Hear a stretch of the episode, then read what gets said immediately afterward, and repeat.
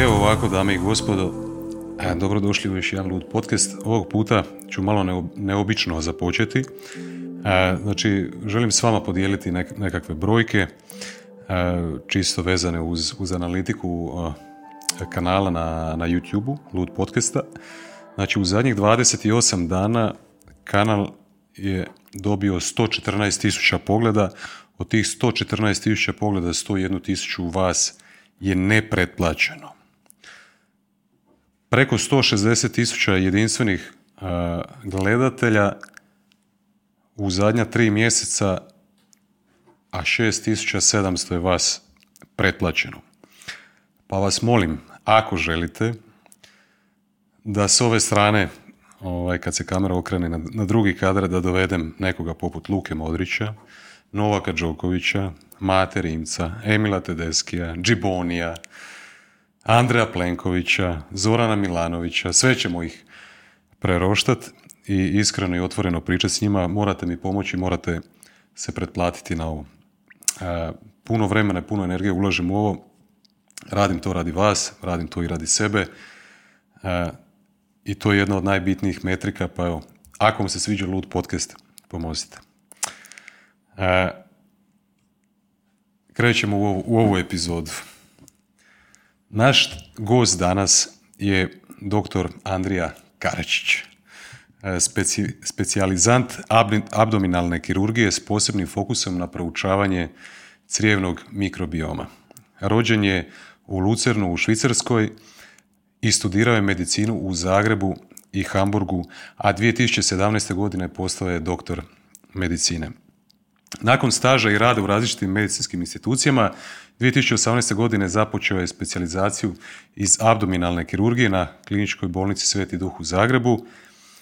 Kako bi produbio svoje znanje o crijevnom mikrobiomu, 2021. godine upisao je doktorski studij iz područja biotehnoloških znanosti na Prehrambeno-biološkom fakultetu u Zagrebu. Tamo sam išao često na Toastmasters International, na javni nastup, baš taj najfaks. Osnivač je i vodeći stručnjak Centra za crijevni mikrobiom ili skraćenice CCM, gdje je njegov rad na interpretaciji i optimizaciji crijevnog mikrobioma pruža revolucionarne uvide u ovo ključno područje ljudskog zdravlja. Svojim znanstvenim radom Andrija neprestano pridonosi našem razumijevanju crijevnog mikrobioma, a njegove inovacije i istraživanja utječu na to kako pristupamo ovom dinamičnom i brzo rastućem polju medicine. Andrije, bog. Hvala. Nadam se da nisi ti zaspala ova dva gledatelja koja su otišla. Nisi. Ne moraš slušati, idi. Samo subscribe i to je to. Samo subscribe. Ajde, ja bi ovako krenio. Prvo bi krenio sa tim gdje si odrastao. Znači, odrastao si u Švicarskoj, a onda kasnije ćemo pokušati ljudima na jedan pristupačni način opisati šta je to crijevni mikrobiom i zašto je bitan za gledatelje LOOD podcasta. Znači, kako je bilo odrastati u Švicarskoj, kasnije ćemo se nadovezati onoj kvaliteti života po državama, Human Development Index i tako dalje. Mislim da si ti odrastao u zemlji koja je u top 3, zavisi od godine do godine po kvaliteti života. Kako je to bio osjećaj ili iskustvo? Pa definitivno, mislim, Švicarska definitivno je jedna od najljepših država na svijetu i naravno Hrvatska je tu. Može se mjeriti s time, ali Švicarska je po meni objektivno stvarno jedna od daleko najljepših. Ono što je moje nekako djetinjstvo obilježilo je ono to odrastanje u nekakvom, tako reći, mjehuru, nekakvom bablu, gdje je sve savršeno, gdje je sve uredno, gdje je sve ušminkano, gdje svaki nogostup stoji i počinje kako treba. I s druge strane, tog provođenja ljeta u Hrvatskoj i posebice Hercegovini, znači.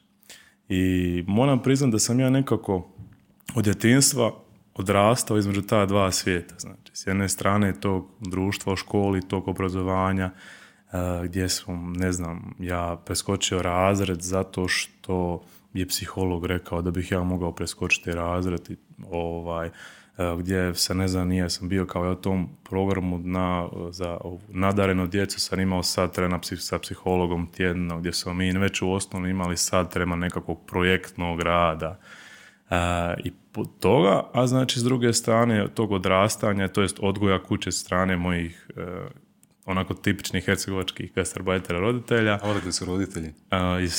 Tata iz Tomislavgrada, mama iz Posuše. Eto, moj stari iz Livna. Eto, to ti je to. Svi smo potekli od tamo. Da. I uglavnom, i onda je zapravo je bila ono neki način sukup tih svjetova, znači, koji se zapravo još produbio više u gimnaziji, koja je bila najveća gimnazija u Švicarskoj sa 2000 đaka, sa obilje tih programa gdje ti sam sebi slažeš nastavu koji ti je glavni predmet, dodatni predmet i tako dalje. I gdje sam bio u razredu i sa Indijcima i Kinezima i tako dalje. Mislim da zapravo čak najmanje bilo nas Ausländera, znači ovih tipičnih čije prezime završava na ić. I onda svi, znači, vrijednosti koje su tu vladali u toj školi i nekih vrijednosti koje sam ja dobio od doma, ali zapravo i načina života tih ljudi iz mog razreda i načina života koje sam ja imao doma i zapravo tih uvjeta koji su meni moji roditelji mogli pružiti. Znači. Koje su značake bile, recimo, jedne kulture, ipak su ti roditelji za sobom povukli tu kulturu pa oni su, Hercegovine, kad bi usporedio... Ja sam neka zeza da se oni nikad nisu s tog hercegovačkog brda spustali. Kad su došli u Švicarsku su zapravo ostali u tom mentalnom sklopu, ali ne, zaista objektivno moram reći, ne znam, moj tata je obožavao planinariti, tako smo mi zapravo i kod djeca, ono, kao tipični Švicarci, a ne Ausländeri, išli ono vikendom planinariti i to... I nismo po tom pitanju imali taj klasični hercegovački, ali ono bilo jasno koji neka sustav vrijednosti se tu prenose. Za razliku od ono gimnazije gdje je ono više bio cilj, znači i karijera, neke liberalne vrijednosti i tako dalje. Kako izgledao taj početak, recimo, jesi se ti rodio u Švicarskoj? Ja sam se rodio, da, sam se kompletno, znači sam do 18. godine života bio. A roditelji su kada stigli u Švicarsku? Oni su stigli tijekom rata. Oni su bili prvo na work and travel, 90-ih je jako puno ljudi išlo iz Zagreba raditi sezone u Švicarsku kao konobar ili po tvornicama, kao što danas je na work and travel u Ameriku. I one su zapravo tu nekako stekle neke uvjete da bi ostali onda. Kako se tvoja sjećanja, recimo, iz tog ranog djetinjstva? Je li financijski to bilo, bila borba s obzirom na to da su se nedavno preselili tamo? Pa nije, nekako zato što je bilo dosta jaka zapravo ta mreža. Znači u tom mjestu gdje smo mi živjeli u Švicarskoj, na primjer, živjela je moja tetka, stric je živio u gradu do, tako da je bilo ono, makar ste vi, na primjer, odrastali geografski u Švicarskoj, vi ste kulturološki i sociološki odrastali u Hercegovini na neki način. Tako da to je stvarno bilo non stop taj to bivanje između dva svijeta. Tko je pravi Švicarac uopće? Da li postoji nekakav autohtoni pravi Švicarac? Pa mislim da postoje to s ovih po Alpama koji se također nisu spustali iz brda. Ali da, znači u Švicarskoj ima jako puno imigranata i ne postoji nekakav tipični švicarac kao identitet, jer on isto ima one regije svoje koje se jako razlikuju, francuski dio, talijanski dio i tako dalje. Ali postoji neka švicarski mentalni sklop koji je dosta specifičan, koji je dosta baziran, ja bih rekao, na materijalnom smislu, da su jako štedljivi, ekonomični, da nema nekog pokazivanja, nekakvih statusnih simbola. One su zastrašujuće... prate pravila i zakone i toga se slijepo drže. Ja to ne mogu opisati, znači situacija, mislim, na primjer, moji roditelji su tamo 30 godina pa su poprimili dio tog švicarskog mentalnog sklopa, ali znam da smo se, znači, ja sam vozio s tatom i ženom smo išli u Švicarsku autom i u tipu 2 ujutro smo u Tečinu se odvojili sa autoceste i nije bilo nikoga, znači bilo je to prazno odmarališta i sad su ovako idu linije parkinga. Ja sam kao tipični Hrvat stao, da mi je bliže WC-u, stao sam ovako. I meni je tata poludio i rekao da ne mogu, da ćemo platiti kaznu. I mi smo, znači, ja sam morao preparkirati auto, tu smo se i posvađali sve, ali znači preparkirati auto da to bude od 2 jutro na praznom odmaralištu unutar linije, znači. Mislim, kažem, od plaćanja kaznu za crveno svjetlo kad prođete s biciklom, ako nemate šljem, ako nemate, znači vi od malih nogu znate da morate funkcionirati po pravilima, inače ćete biti financijski kažnjeni. Tako da i to se onda odnosi i na promet. Šta bi napomenuo još kao neke značajke Švicaraca? Zašto je to društvo broj 1 u svijetu u tim ekonomskim pokazateljima i kvalitete života, recimo? Pa zato što su jako pragmatične, znači. Ne postoje te neke ideološke i političke podjele, znači, nego samo postoji Excel tablica, postoji jedna financijska opravdanost, postoji što ima smisla financijski, što nema smisla, i ako to ima smisla mi ćemo se toga držati, ako ne, i to je to. Mislim, njihova neutralnost je možda jedan od takvih obilježja te njihove pragmatičnosti. Znači, oni su izračunali da se ono ne mogu ratovati, znači, makar su oni su dosta izbušali, znači, unutar tih Alpi postoje cijeli jedan kompleks skloništa koji može milijun Švicaraca, znači, sakriti. Oni su imali razrađene planove, znači, u Drugom svjetskom ratu gdje se mogu sakriti. Znači, oni imaju tu stranu, znači, nisu oni potpuno slabašni, ali su oni izračunali da nema smisla ulaziti u te neke vojne konflikte, nego ono, izabrat ćemo neutralnost. Viš da za Amerikance ima smisla. Da, zato. A, mislim, svako društvo ima politika svoje, ali oni samo geografski zbog svoje veličine nisu mogli, znači, ulaziti u te nekakve te priče. Mm. Ali definitivno, znači, onda zbog te pragmatičnosti su oni sigurno, naravno, puno otvoreniji nego nekakvi drugi. Druga društva, samo što treba napomenuti, da su oni s jedne strane otvorene za nekakve poslovne stvari, da je zakon neko želi, ne znam, skloniti svoje novce od poreznih obveza u Njemačkoj, ali opet što se tiče nekih kulturnih stvari, treba napomenuti da su oni jedni od najrasičnijih država u Europi i to je neka stvar koju sam ja i osobno i doživio. Najrasičnijih? Najrasičnijih, da. Znači, mislim, to je država koja je imala referendum gdje su oni zabranili minarete. Tako da, ono, znači, kad sam bio maturant te godine, je bio referendum u kojem se zapravo glasalo da ako počinješ kazneno djelo kao stranac, da to nemaju pravo deportirati. To su stvari koje su potpuno nezamislive u drugim državama. Znači, imamo sad taj porast tih desnih političnih opcija u Europi, ali to nije nigdje tako tradicionalno već toliko dugo kao što. Mislim, to je država koje su žene dobile pravo glasa 70-ih godina. Tako da, u Švicarskoj, 70-ih godina, a neka sela, pošto oni imaju jak taj federalizam, znači svaka općina ima pravo dosta tome samostalno odlučivati. Mislim da su tamo neke u Alpencelu, baš u teškim brdima, su tek, ne znam, nije 70, ne znam ko je, ono, dali dozvolu, tako da. Znači, s jedne strane su jako otvoreni prema svim tim poslovnim stvarima, nekim rješenjima koji njima mogu pomoći, ali neke kulturoške, socijalne stvari gdje smo mi rekli, tu bi oni trebali biti puno napredniji od nas, uopće ne vladaju isti uvjeti, tako da. I kako to da si ti, ajde nam malo ispričaj sad put dalje od tog odrastanja u Švicarskoj, od formalnog obrazovanja, kako je slijedio taj proces studiranja medicine i dolaska u Zagreb, kakav je timeline bio svega toga? Pa timeline je svega toga da sam ja zapravo, pa tako ono, u trećem srednje sam razmišljao ono kao da bih htio ići negdje studirati van Švicarske, jer jednostavno, ono, taj studentski život u Švicarskoj, pošto je to tako uređena država i tako dalje, nije usporediv sa, naravno, nekim drugim državama. Ali je dosadan. Pa tako nekako, ali dosadan, jako je skup i mislim, naravno, formalno obrazovanje je vrlo odlično, znači imate stvarno najboljih sveučilišta na svijetu u Švicarskoj, ali su mene neke druge stvari više zanimale. Šta te zanimalo više? Pa ne, mislim, meni je to, ja sam se na neki način, kao zbog te neke dvojbe, znači ono, ovoga što sam imao doma, tog odgoja i tih vrijednosti, ono malo, ne bih mogao čak rekao da sam bio izgubljen, recimo, znači. Odnosno da, jednostavno, neke stvari koje sam viđao u Hrvatskoj, kod svojih ili rođaka, prijatelja, tako dalje, su mi više privlačili nego taj neki život koji su vodili moji prijatelji u Švicarskoj, makar su bili možda materijalno puno situirani. Nešto je nedostajalo. Točno to, nešto je nedostajalo i kažem, tu je se nekako rodila ideja o studiju u Hrvatskoj. Mene je Zagreb, mi smo često dolazili u Zagreb, tako kao djeca, i meni je Zagreb uvijek bio nekako, ne znam, zanimljiv zato što nije bio tako sređen kao što je, na primjer, Švicarska, znači. I to me je bilo onako intrigantno malo i kažem, ono, sviđalo mi se taj nekakav način života u Hrvatskoj, mislim, to zvuči sad djetinasto, ali meni je taj pojam piti kavu, tako ono, po cijeli dan bio onaj luksus koji se ja sebi u Švicarskoj kavu u srednju nisam mogao zamisliti, znači, mi smo u srednju imali samo Starbucks u gradu i to je to, znači, to je bila otišna kavu kod nas, tako da, sad treba napomenuti da smo mi u srednjoj svi imali rokovnike, znači, i dogovarali kave u srednjoj i zapisivali rokovnik kad ideš s kim od prijatelja na kavu. U srednjoj školi? U srednjoj školi. Znači. Koja tuga je. A ja sad nemam rokovnika. Da, nije ni Švicarska sve. Nije, ne. Zašto medicina uopće?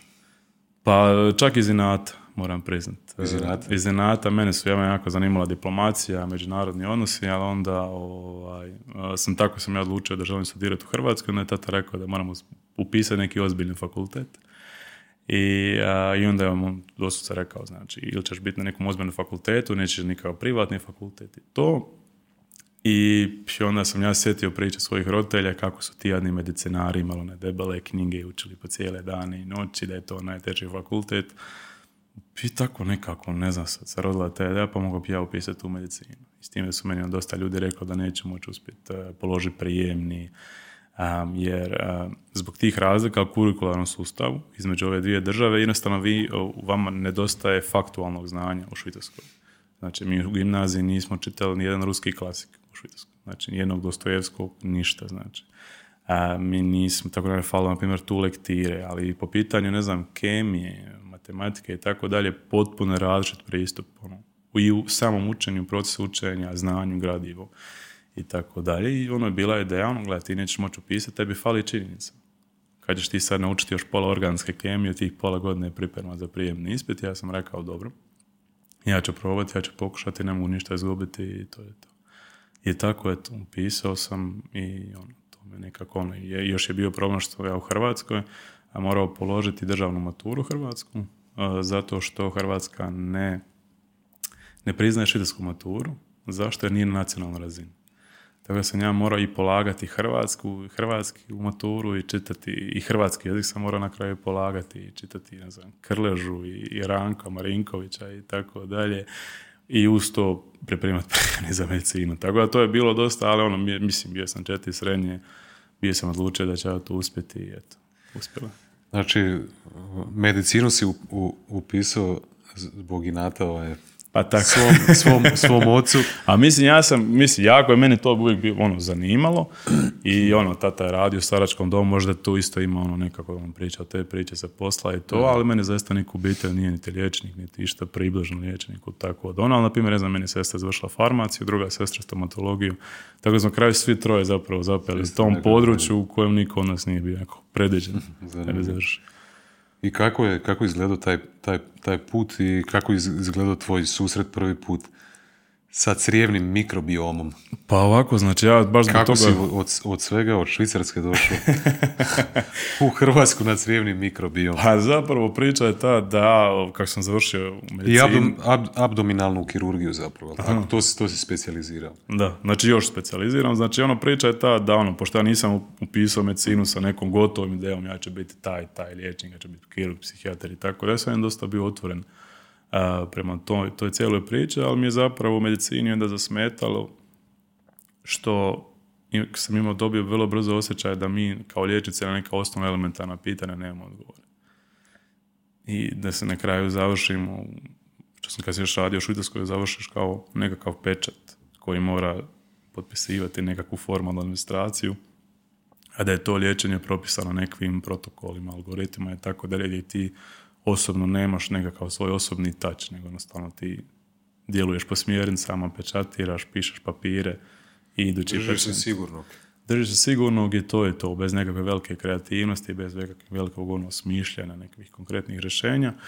I tako da, ono, sam se nekako osjećao to, još mi je bilo nekako, ono što sam vidio zapravo da moja, na primjer, ekipa Švicarske, koja je imala sve te uvjete, koja je imala ono, toliko dobru zdravstvenu skrb i tako da je bila puno boležljivija nego što je na to primjer bila moja ekipa iz Hercegovine. Tako da i to mi je bilo uvijek nekako ono, kako sad ovi ljudi koji toliko pričaju o zdravlju, koji piju suplemente, paze što jedu i tako dalje, da su toliko osjetljiviji, boležljiviji i tako dalje, nego ovi ljudi koji ono bole, ono, dosta boli briga što će pojesti, što će popiti i tako dalje, nego to žive iz dana u dan i to. Mislim, treba nešto napomenuti, meni je to bilo tad šokantno što, na primjer, mi smo u srednjoj imali ono, 3 cure koje su bile depresivne, jedna imala poremećaj prehrane, znači, a ne znam, jedan profesor filozofije nam imao burnout. Znači, to je prije 2017. Znači, to je bilo potpuno normalno.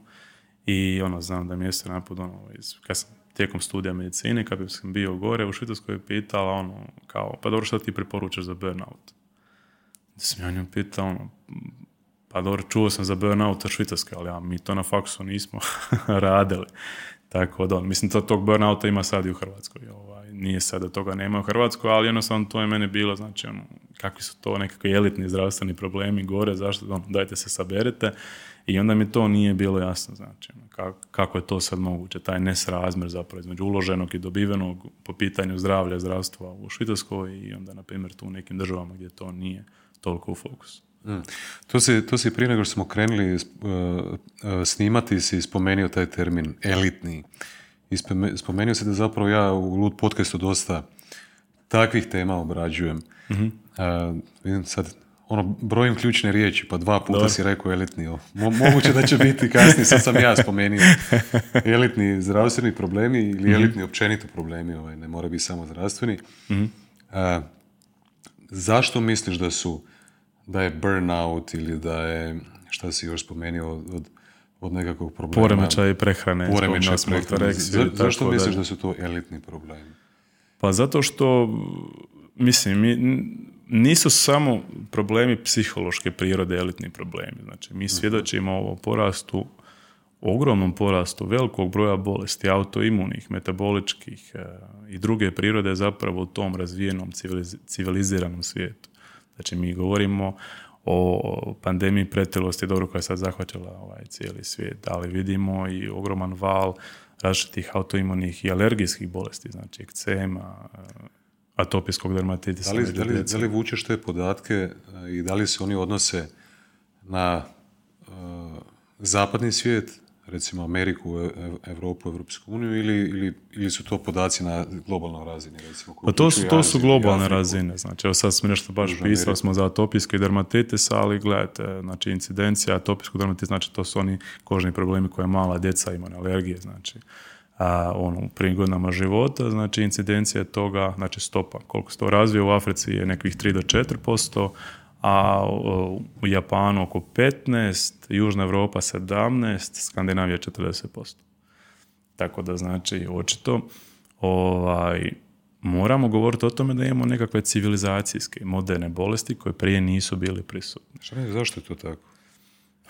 To je teško reći da je to nekako jednoznačno odgovoriti, ali očito je naš napredak kojeg smo mi doživjeli kao društvo, kao civilizacija zadnjih nekakvog desetljeća nije donijelo samo dobroga po pitanju zdravlja, nego i puno lošega. I tu sad govorimo i o fizičkom zdravlju, ali govorimo i o psihičkom, nekom društvenom zdravlju. Ako gledamo tu definiciju zdravlja koju je Štampar definirao još davno, da je to zdravlje, znači ono blagostanje na svim područjima, ne samo fizički.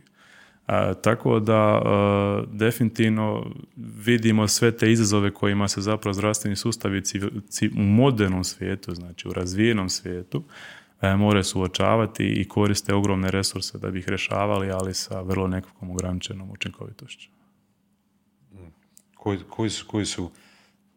Zašto ti problemi, ako kažeš da nisu jednostavni za uočiti, zapravo što su trigeri tih zdravstvenih problema koji su u porastu u zadnjih, ne znam, nismo se dotakli vremenskog perioda, da li možda desetljeće, 20, 4, 5. A možemo, mislim, neke podatke mi imamo za zadnjih, recimo, 30 godina, znači. Ali to je, mislim, problem je što, to je zašto je taj, ne znam, crijevni mikrobiom zdravlja, što su sve to promjene koje se tiču toliko velikih čimbenika, znači imamo unutar samog okoliša, ali unutar nas koji se promijenile zadnjih 30 godina, koliko su naše navike promijenile, koliko su se promijenile neki naši obrasci ponašanja, koje su neke stvari koje su prije bile potpuno normalne, sad su postale luksus. Šta bi kad bi morali onako sad, ajde, nećemo biti super znanstveni, precizni, točni, mm-hmm. ali možeš reći svoje mišljenje sad, ako nisi pripremio taj odgovor, mm-hmm. Po prioritetima, ono, kao neke najuticajnije promjene u našem društvu zadnjih 50 godina. Mm-hmm. Šta bi to po tebi bilo? Po mene bi to sigurno, znači, bila kvaliteta hrane. Znači, koja hrana, sam sastav hrane, znači, na koji mi kuhamo hranu, na koji mi uzgajamo hranu. Znači, mi znamo da su to potpuno druge namirnice nego prije 50-60 godina. Drugo je, sigurno je taj život u urbanim sredinama. Znači, vidimo, znači, globalno da je trend da se ljudi sve više sele u gradske sredine, u manje životne prostore, sa manje čak unutar tih, onda povećane gustoće, znači, ali opet manje ljudskih kontakata, onda zapravo izloženo se svih tih otrova, otrova, recimo, znači svih tih proizvoda kemijske industrije i tako dalje, koji su tipični u urbanim sredinama. Definitivno je tu zapravo digitalizacija što našeg života i naših životnih navika, ali i naravno međuljudskih odnosa. I jednostavno, jednostavno ta nekakva dinamika našeg života kroz dan i kroz život, znači. Sjedilački način života. Pa sjedilački, ali isto s neki način, ono, taj broj očekivanja koje mi moramo ispuniti kao ljudi danas u modernom svijetu, mislim da su puno veći nego što su bili prije 30 godina. Broj očekivanja. Da. Zato što se danas, prema mom iskustvu, uspoređujemo sa čitavim svijetom. Prije si se uspoređivao samo s nekim iz svog sela. Točno. Marko je uspio napraviti to i to, pa i ja želim što je Marko napravio. Pa mislim da možemo reći da po pitanju te nekakve dinamike života, da ono, želimo sve odmah, i to se odnosi i po pitanju zdravlja, rješavanja zdravlja, to se odnosi na nekakvu našu i karijeru i nekakva poslovna ostvarivanja, to se odnosi na obitelj, romantične odnose. Tako da mislim da je taj, ne samo broj, ali i taj način kako se ta očekivanja moraju ostvariti drastično promijenio. Kako ti u svom životu osobno, kakav je tvoj odnos sa očekivanjima koje stavljaš ispred sebe? Da li su svjesno postavljena, da li reduciraš broj? Pa ovako, mislim da, ako se vratimo na priču mog upisa na fakultet, na mene su generalno bila niža očekivanja nego što sam ja poslije, znači, napravio, tako da... Na veze, očekivao je neko drugi, ali šta ti očekuješ? Pa ja se moram priznati dosta borim s tim, jer sam po prirodi dosta nestrpljiv i želim sve odmah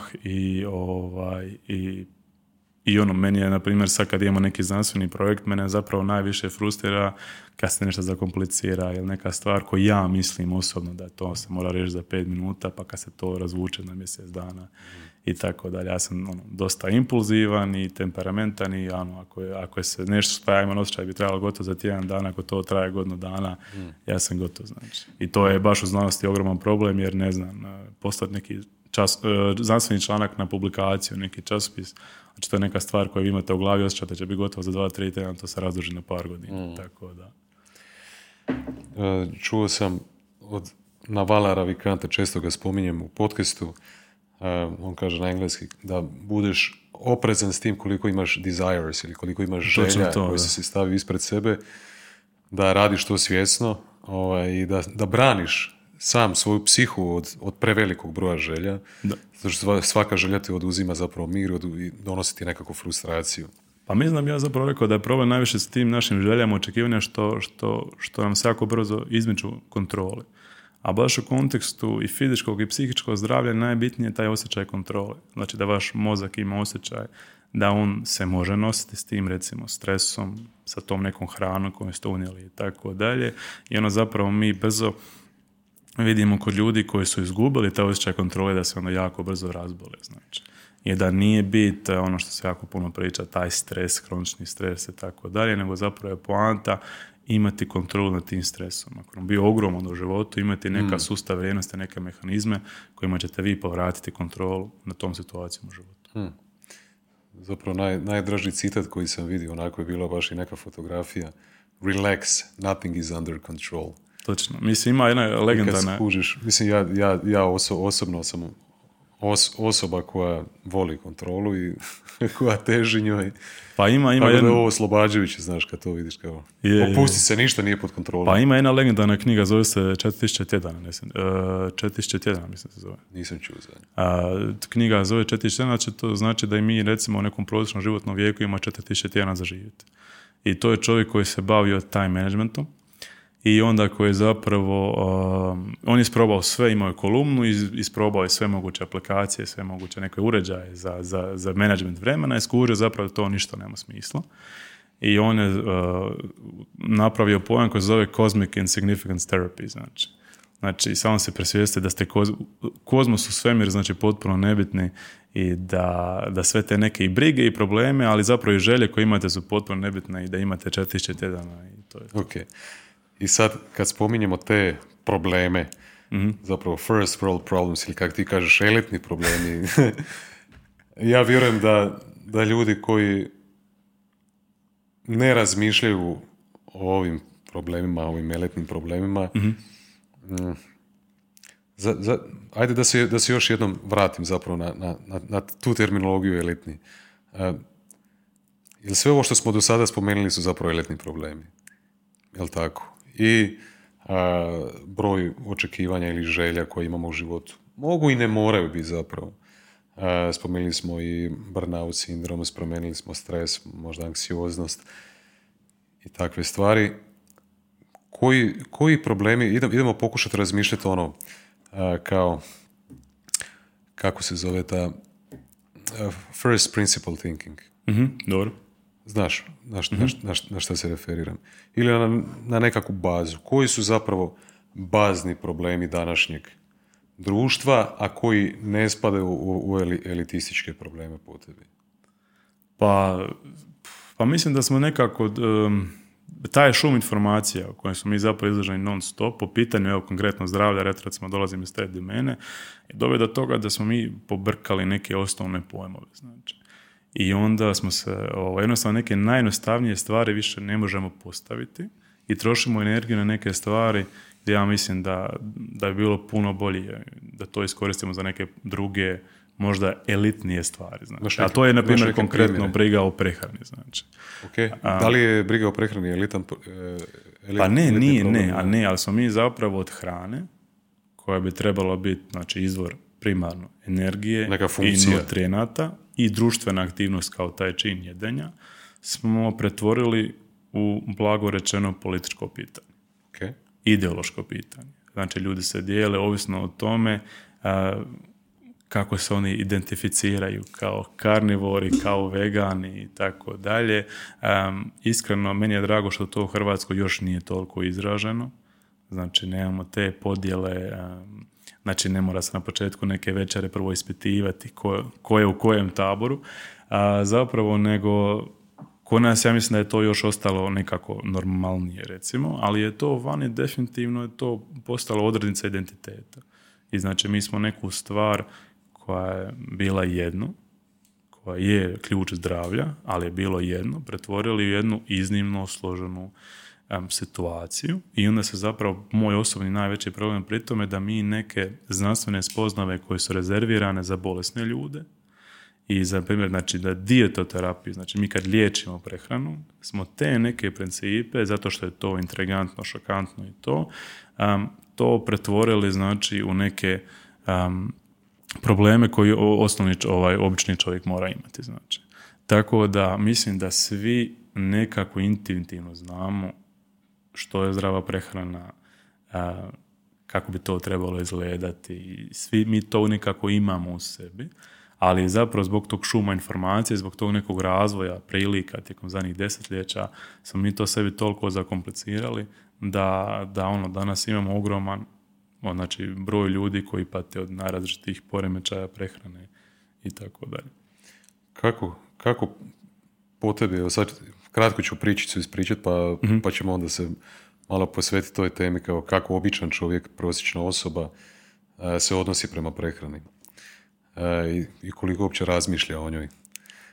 Znači ja sam ti prije, 5 godina bio trčio sam onaj Wings for Life, bilo je od Zadra, ja sam uspio istrčati do Svetog Petra, 5 kilometara, 15 možda. I tamo su me dočekali teta i tetak, koji su, sad su blizu 70 godina i nešto sam ja ušao sa tetom, ona isto iz tog mjesta, pored Livna, Zagoričani, kao i moj otac, ona je njegova sestra. I nešto sam ja njoj, znaš teta, pa to mlijeko ti je, to je pasterizirano, homogenizirano, to je ovo, to je ono industrijski proizvedeno, procesuirano. Kaže ona meni, a moj sinko, kad bi ja tako ko ti ne razmišljala o svim stvarima, ja bi poludila davnih dana. Pa da. Oni su imali nekakve drugačije probleme, na nešto su se drugo fokusirali u životu. Točno, da. Pravu si ti da su to elitistički problemi. Kako izgleda odnos, recimo, onda po tebi prosječne osobe koja nema luksuza filozofirati o tim nekim životnim stvarima. Možda će se neko neće složiti s nama uopće, možda to nije elitan problem. Šta ti misliš? Kako izgleda pristup obične osobe? Jel možeš opisati možda običnu osobu? Jel ti misliš da si ti obična osoba? Na, mislim, to je nezahvalno pit. Mislim, ne... Ćeš politički korektno. Pa mislim, nastojim biti što običniji, nekako ne iskakati, ali ovako, znači, postoje nekakve stvari koje su problematične po pitanju naše prehrane običnog čovjeka u Hrvatskoj. Znači, to su sigurno svi koji smo vidjeli, znači, redove ispred pekare i tako dalje. Znači, sigurno da obični prosječni Hrvat radi nekakve krive odluke po pitanju svoje prehrane, ali ja ne bih rekao da su te odluke uvjetovane njegovim neznanjem, nego jednostavno uvjetima kojima ti ljudi žive. Tako da to više, to je onda, zato je, mislim, po meni, na primjer, pitanje pretilosti. Nije pitanje pretilosti javno zdravstvo, naravno je zdravstveno pitanje, jer onda se te posljedice pretilosti, te pandemije pretilosti, onda moraju rješavati u zdravstvenom sustavu. Ali uzroci pretilosti nisu u neznanju. Ja čak ne bih rekao ni u lijenosti, kao što neke moje kolege vole reći, nego jednostavno uvjetima u kojima ti ljudi žive. Zato i postoji danas taj pojam obesogene okoline. Znači okoline koje onda, onda vrši taj utjecaj. I to je ono što vi vidimo zašto je život na vagi toliko uspješan. Zato što vi ljude izvučete iz te okoline i na kratko vrijeme stavite okolinu koja nije obesogena. Kakva je to okolina uopće? Pa znači, to bi bila okolina u kojoj je, na primjer, vrlo sad jednostavno, gdje je nekako normalno, recimo, doručkovati kao obitelj, ako nemate obitelji s nekim drugim. I to ne znači doručkovati nešto na brzinu, nego zaista izdvojiti neko vrijeme za taj obrok, popiti kavu na miru, znači, gledati da to bude, ako sjećate prije, znači, ako se sjećamo naših predaka, znači, dom obroku da bude jaja i sira i tako dalje, kao što to prije naši doručci izgledali, recimo. Onda, znači, odraditi nešto, znači neku fizičku aktivnost, biti fizički aktivan i tako dalje, onda zapravo ručati ili možda imati obilniju večeru, znači, ali da, jednostavno da mi imamo taj luksuz vremena možda, koji je najveći luksuz u pitanju prehrane, da mi imamo vremena pripremati te namirnice, da mi imamo vremena uzgojiti te namirnice, onda bi tu priča o prehrani izgledala potpuno drugačije nego što danas izgleda. Tako da, nije da ja sad nikoga tu brani, da bih ja rekao sad oni nisu krivi što su takvi i tako dalje, ne, jednostavno moramo reći da je cijelo društvo, da je industrija, da je big food industrija koju sad danas više, sve više spominjamo naspram big pharma, također su odgovorna zapravo prema svim tim zdravstvenim problemima. A kako on vidi, sad razmišljamo ovako dok si pričao, ja pretpostavljam da 50 do 60% Hrvatske živi u urbanim sredinama, tako. Zagreb, Split, Osijek, Rijeka i tako dalje, možda 40% živi u selima, ali ovi koji žive u selima isto, većina njih nabavlja svoje namirnice po trgovačkim centrima, više. Ja imam nekakve kontakata, pošto sam iz Osijeka, majka mi je iz Vinkovaca, pa tamo imam kontakata iz Vinkovaca, ljudi koji dalje proizvode svoju hranu sami, možda imaju nekakve povrtne kulture, plus meso i to. Ali uglavnom su to i oni koji su počeli se malo i baviti s tim, znaš, pa rade malo u većim količinama, prodaju to, ali opet nekom, onako preko preporuke, recimo, nije klasično. I kako sad, recimo, onda možemo reći da zapravo 80% ljudi, možda i 90% ljudi živi sličnim, gotovo jednakim životnim stilom kao i ljudi u urbanoj sredini. Mm-hmm. Jel tako? Ako na selu isto ima praksu otići u trgovački centar, da ih sad ne nabram koji su i ne reklamiram, i kupiti namirnice koje su visoko procesuirane, kojima je rok trajanja, 30 dana, su puni nekakve konzervanse, šta ja znam.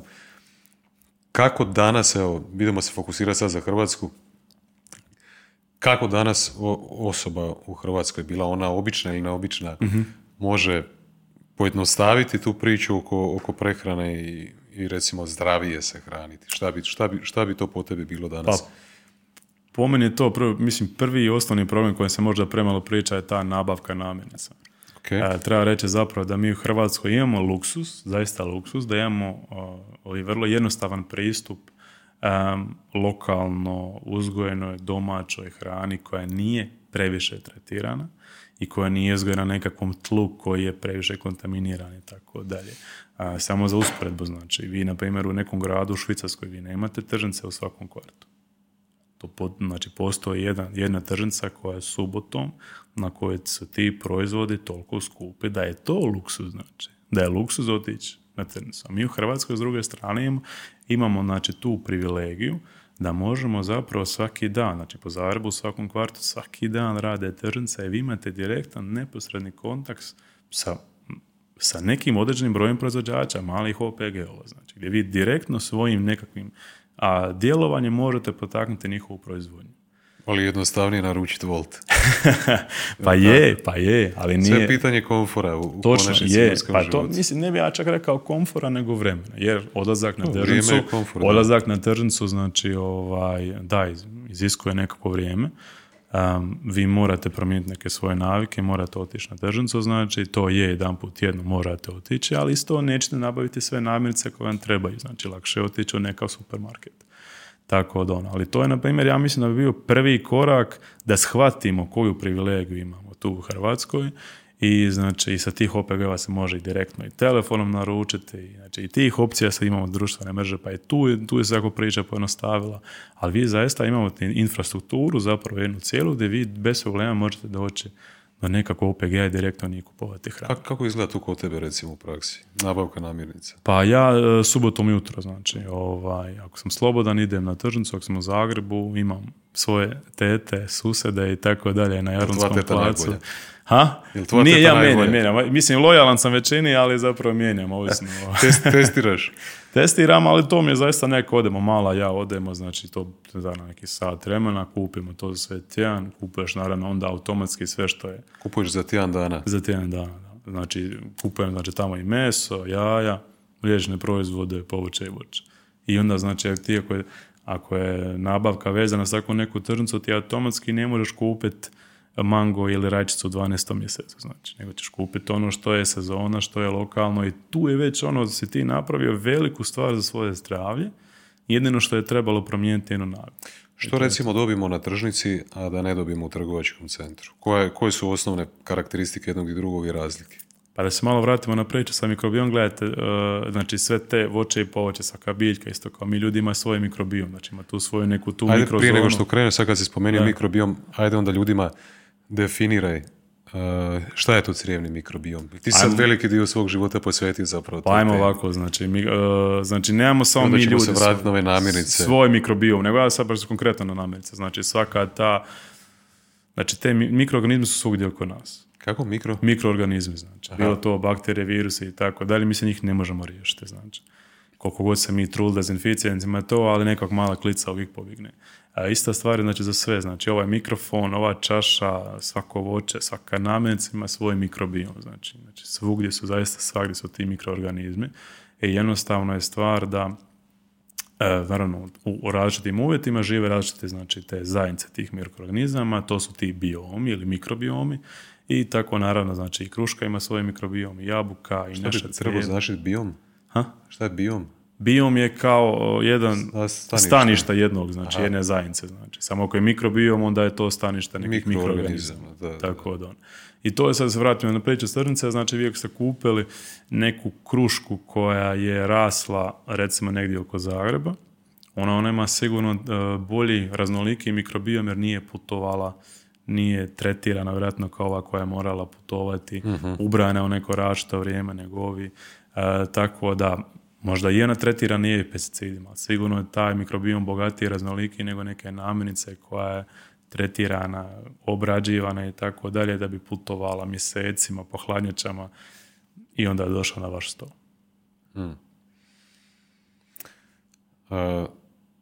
Što bi to trebalo znači da je neka hrana visoko procesuirana, neka ne?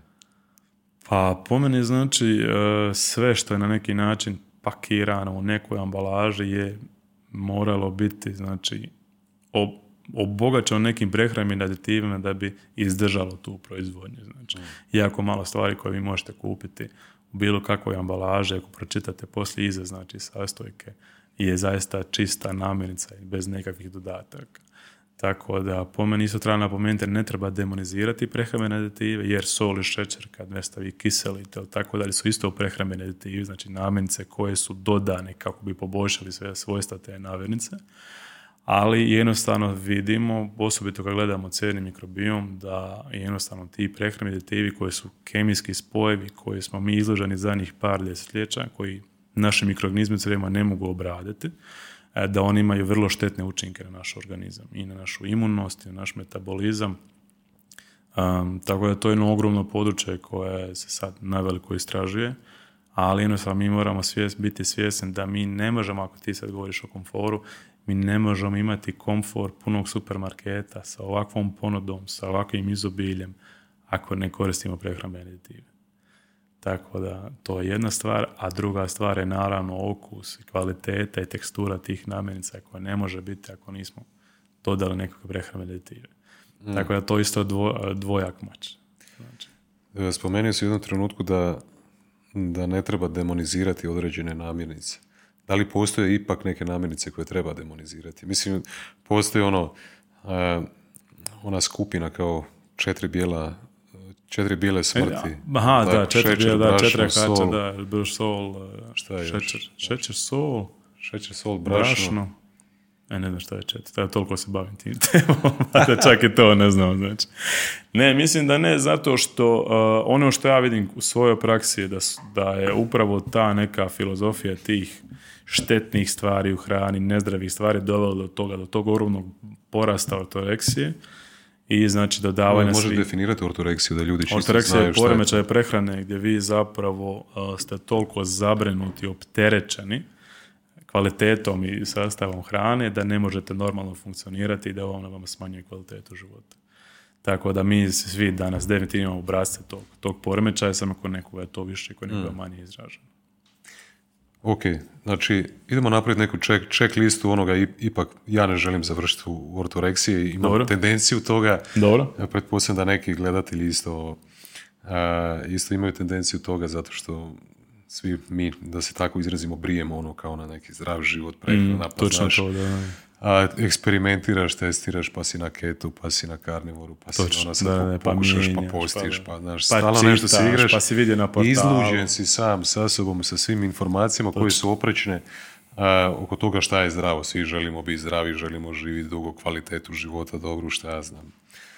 I onda onako blago poludiš. Blago poludiš, da. Od svega toga. Sad si spomenuo da idemo pokušati napraviti neku jednostavnu check listu i pokušati naći oko čega zapravo postoji konsenzus u znanstvenom svijetu vezano uz prehranu. Znači, rekao si, ako odemo na tržnicu i kupimo nekakve namirnice koje rastu na ovom podneblju, koje su za ovu sezonu, srodne ovoj sezoni, jel? Mm-hmm. U periodu godine u kojoj se nalazimo, nadajući se da nisu to namirnice iz trgovačkih centara, što sam znao primijetiti zapravo isto na tržnicama. Dobro, to se isto kao ono nešto kao lijepo sve domaće, kupili iz nekog trgovačkog centra. Dobro, toga isto. To je prva stvar. Druga stvar, ono što sam ja do sada naučio, recimo, da jedini konsenzus koji znanstvenici imaju je stvarno oko toga da visoko procesuirana hrana nije zdrava za nas i da takvu hranu treba izbjegavati. Znači, to su te dvije stvari. Odi na tržnicu i pokušaj jesti što manje visoko procesuirane hrane. I druga stvar, imamo još tu stvar. Znači, prva stvar je adekvatan kalorijski unos. Okay. Znači, adekvatan znači ni previše, niti premalo.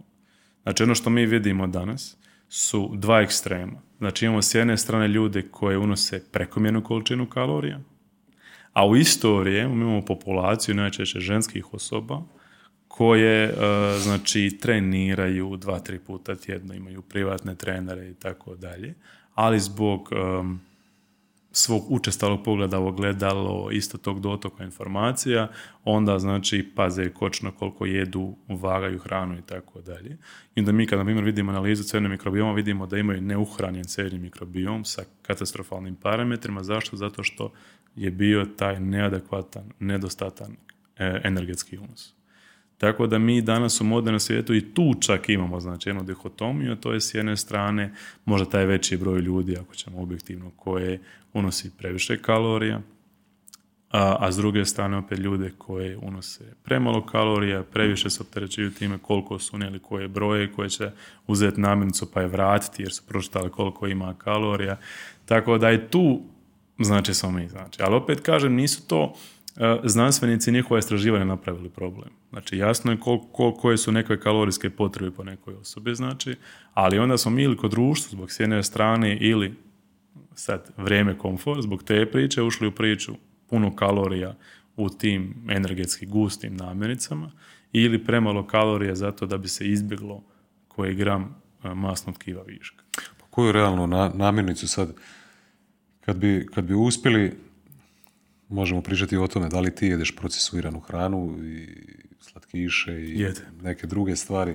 Ja sam odrastao u Švicarskoj, tako da meni čokolada nije strana, tako da... Ili uglavnom su to namirnice koje su energetski guste.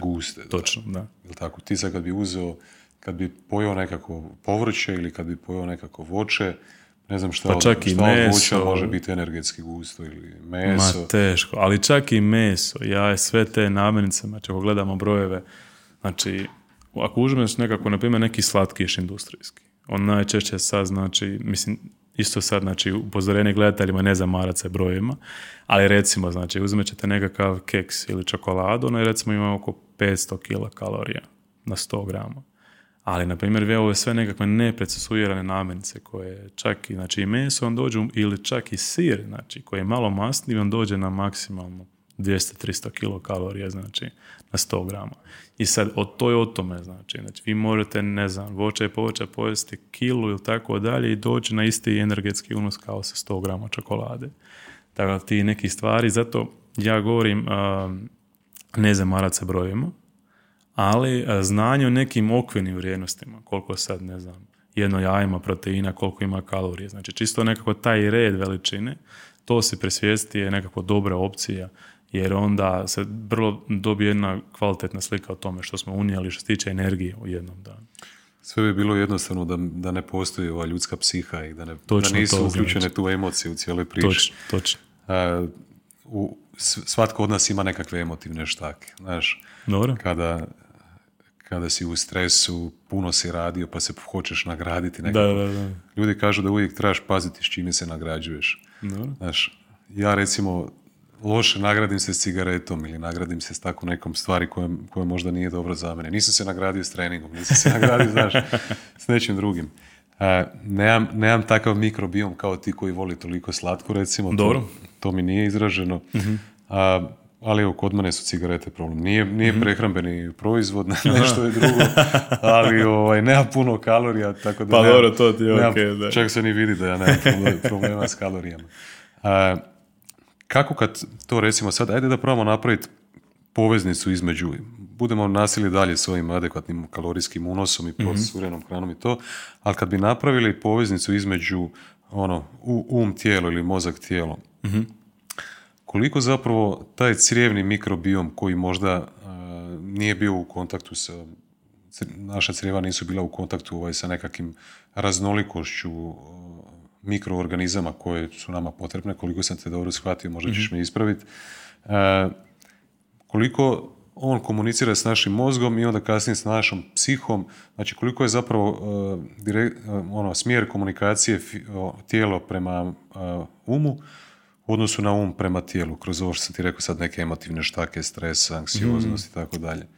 Pa ovako, znači mi znamo da, znači, mozak cijelo kontinuirano izmenjuje informacije, a znamo da, recimo, ako ćemo aproksimativno, i od tih, naprimjer, 10 informacija koje putuju između mozga i crijeva, 9 idu iz crijeva prema mozgu, a je samo jedna od mozga prema crijevima.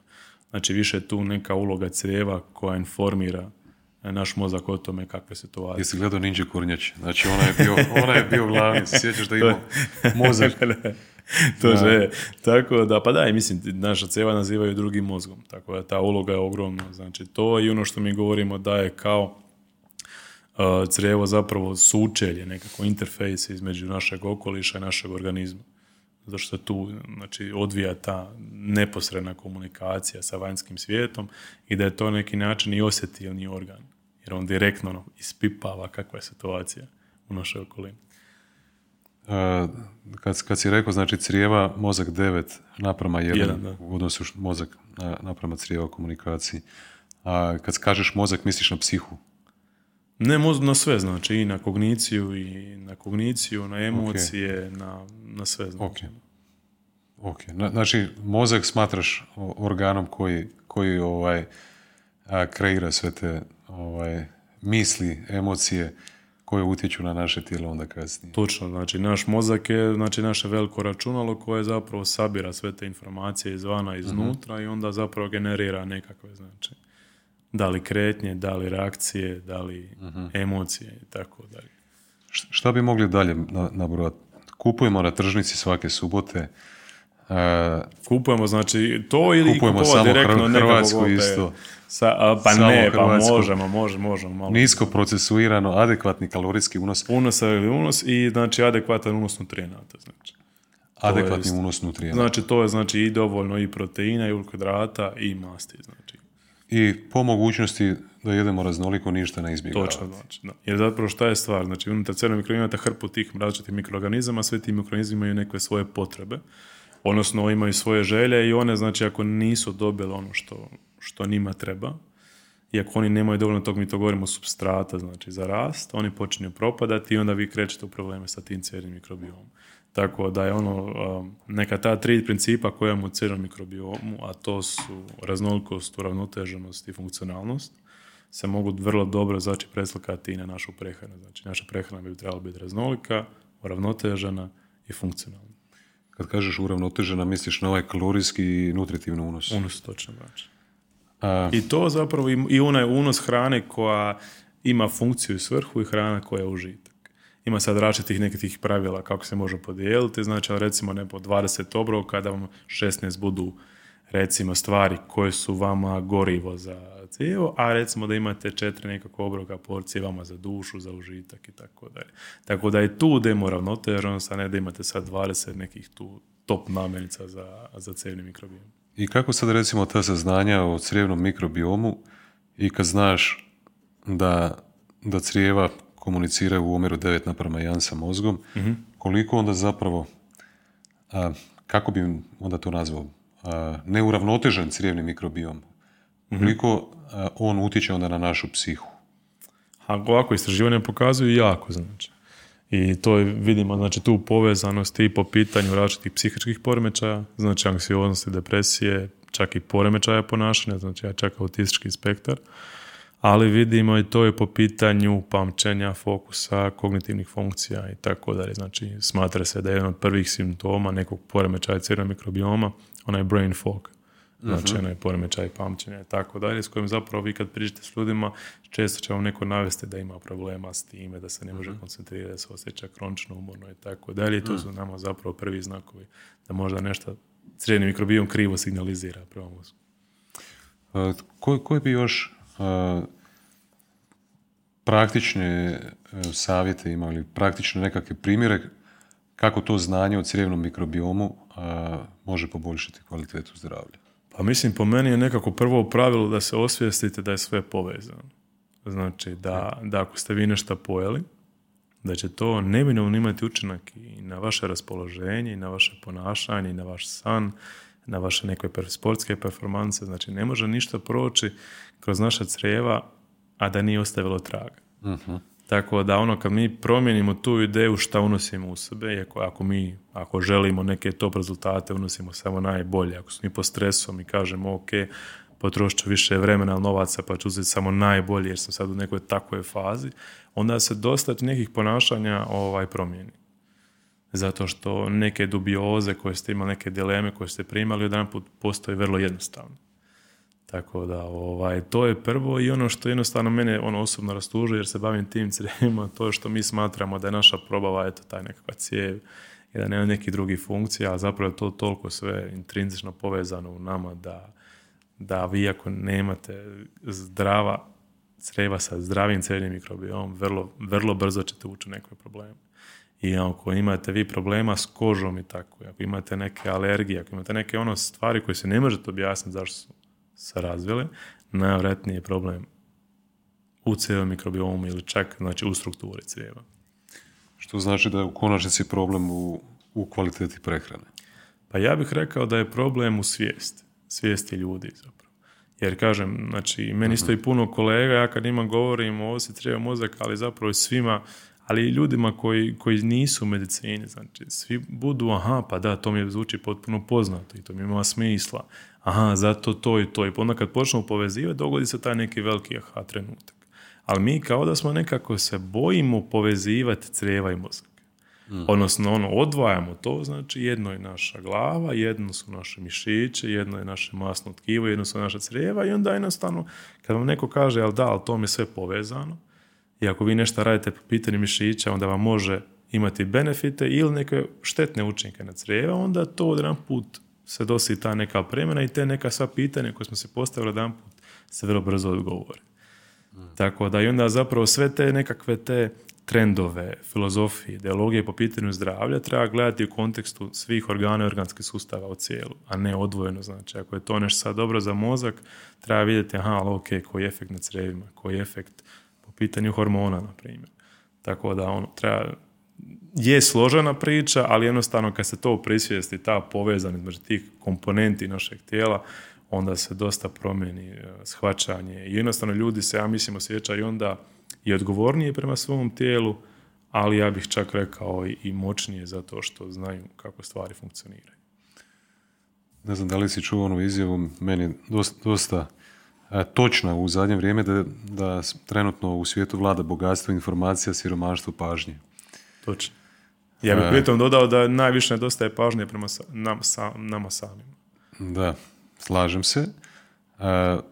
I možeš isto zaključiti onda zapravo sve što mi konzumiramo ili kroz formu informacije ili kroz formu hrane, nas nekako oblikuje, pa onda imaš onaj drugi korak, procesuiranje tih informacija, te hrane, pa kasnije izražavanje svega toga kroz nekakav kreativan rad ili kroz funkciju kao ljudskog bića. Kao to je zapravo crijevni mikrobiom sve više smatra informacijskim sustavom, znači u smislu da vi zapravo u crijevo unosite informacije, a u ta crijeva informacije dolazi ostatka organizma kroz cirkulaciju. Znači, bilo to hormoni, bilo to mlječna kiselina iz mišića, nakon treninga i tako dalje. I onda crijevni mikrobiom, pošto to hrpa različitih vrsta mikroorganizma, on ima različite, znači, te kemijske potencijale i može različite signale generirati kemijske. I onda, ovisno o tome što ste vi, kakvim informacijama ste vi napojili svoj crijevni mikrobiom, takve će biti informacije koje će crijevni mikrobiom poslati u ostatak organizma. Tako da se mi danas govorimo da su naša crijeva kao hardver, to je drugi mozak, imunosustance i tako dalje. A crijevni mikrobiom software koji vi svaki dan updateujete svojim životnim odlukama. Tako da to je nekako ta priča i onda naravno kad vi, ako želite imati dobar hardware, morate imati dobar software. I tu je zapravo to, znači ta briga o crijevnom mikrobiomu je samo ta briga o tom softwareu koji se mijenja iz dana u dan. Znači malo prije si spomenuo da ključ svega je ta ravnoteža i zapravo briga o svim sustavima u našem tijelu i u našoj psihi, da nije najbitniji niti crijevni mikrobiom, da je briga i o nekim drugim dijelovima našeg tijela i našeg života. Opet da se vratim na onaj citat, bogatstvo informacije, siromaštvo pažnje. Znači, nemamo pažnje, bombardirani smo informacijama, ne znamo uopće selektirati informaciju koja nam je potrebna. Znači, prvo smo fokusirani na rat između Rusije i Ukrajine, onda smo fokusirani na to što je Hrvatska, igra finale Lige nacija, pa si onda znači, raspršena je pažnja na milijardu stvari. Onda kad se fokusiraš već na neko određeno polje, to je recimo osobni razvoj ili briga o svom zdravlju, onda si zbunjen zato što dobivaš oprečne informacije iz raznih izvora. I čovjek jednostavno se umori. I onda kažem, baš me briga. Daj mi da ja jedem šta jedem, Ja mislim kasnije da smo postali preopterećeni sa svim tim stvarima i da si tu, da je to jedan od primarnih problema koje se stvaramo i da nas taj problem umara. Što smo počeli previše fantazuke neke baciti oko svega. Znači da smo burnoutali po pitanju brige o zdravom tijelu. Definitivno, da. I pitanju znači količina informacija, svako ti savjetuje kako da živiš, koji su ti ciljevi, koji je smisao života, da li ćeš živjeti dugo, da li ćeš živjeti kratko, da li ćeš živjeti zdravo, ovako treniraj. Znači, izbombardirani smo. Točno. Ja sam ti imao jedan aha trenutak prije mjesec, 2 dana gdje sam ja rekao, nećeš ti meni reći što je dobro za mene, ja ću sam zaključiti. Dobro. Zato što nemoguće je da neko može umjesto tebe, ok, ti si taj koji može imati volju i istestirati neke stvari, ali ti najbolje znaš šta funkcionira i za tvoju psihu, i za tvoje tijelo i tako dalje. Pa to je zapravo ono, po pitanju crijevnog mikrobioma zapravo, mi kad radimo anamnezu, znači o pacijenata, znači prva stvar, znači nije prva, ali među ono što pitamo je ne što jedeš, nego što bi volio jesti, u kojoj hrani uživaš. Jer to, i onda po tome bi se trebala raditi tvoja prehrana. Znači, ako ti voliš suhomesnate proizvode, onda je po meni osoba koja će reći, bilo koji stručnjak koja će reći, tom čovjeku moramo izbaciti suhomesnate zato što šta to njegovo ne odgovara njegovoj ideologiji, je po meni napravio ogromnu pogrešku. Znači, moja ideja kao liječnika, koji tebi mora pomoći, ja tebi moram samo dati informacije šta ti moraš jesti usu te suhomesnate proizvode da ti očuvaš svoje zdravlje, da riješiš neki problem koji imaš i tako dalje. A ne da ja sad na tebi igram se nekog moćnika i oduzimam ti stvari i tako dalje. Jer ono što je, mislim, po meni, mi živimo u uvjetima kojima živimo. Ja kao liječnik, ja ne mogu promijeniti tvoje uvjete, tvoje radne uvjete, tvoju obiteljsku sredinu i tako dalje. Ja tebi mogu samo dati alate ili instrumente, savjete, dodatke, lijekove koji će tebi olakšati bivanje i optimizirati tvoje zdravlje u toj specifičnoj okolini. I to je to. I znači, mislim da je to problem što kad, na primjer, neko ima neki zdravstveni problem, bio je to iritabilni kolon i tako dalje, što bi on bio 100% zdrav i što bi on sad, znači, da on nema nikakvih bolova, da on nema ovoga, ali zapravo moramo se pomiriti s time da će toga biti, da se treba naučiti živjeti s tim nekim poremećajem koji imamo i da zdravlje kao 100% nekakva varijabla ne postoji. Imali smo nekih tehničkih poteškoća, Andrija je žednije. Da, jel mi možeš reći, molim te, znači ti si trenutno fokusiran isto i na specijalizaciju za abdominalnu kirurgiju. Da li tu vidiš nekakvu vezu između te tvoje dvije strasti, recimo crijevnog mikrobioma i abdominalne kirurgije? Pa nama je problem zapravo što mi kad operiramo bilo šta, bilo koje dio probanog sustava, mi interferiramo sa mikrobiomom. Znači, mi znamo da i odstranjivanje slijepog crijeva, i vađenje žučnjaka i bilo kakva operacija na debelom crijevu ima negativne učinke na crijevni mikrobiom. I to onda rezultira time da, na primjer, i kolocestektomija, znači operacija žuči, ali i odstranjivanje apendiksa je povezano sa povećanom rizikom, na primjer, za kolorektalni karcinom i za neke kronične upalne bolesti crijeva.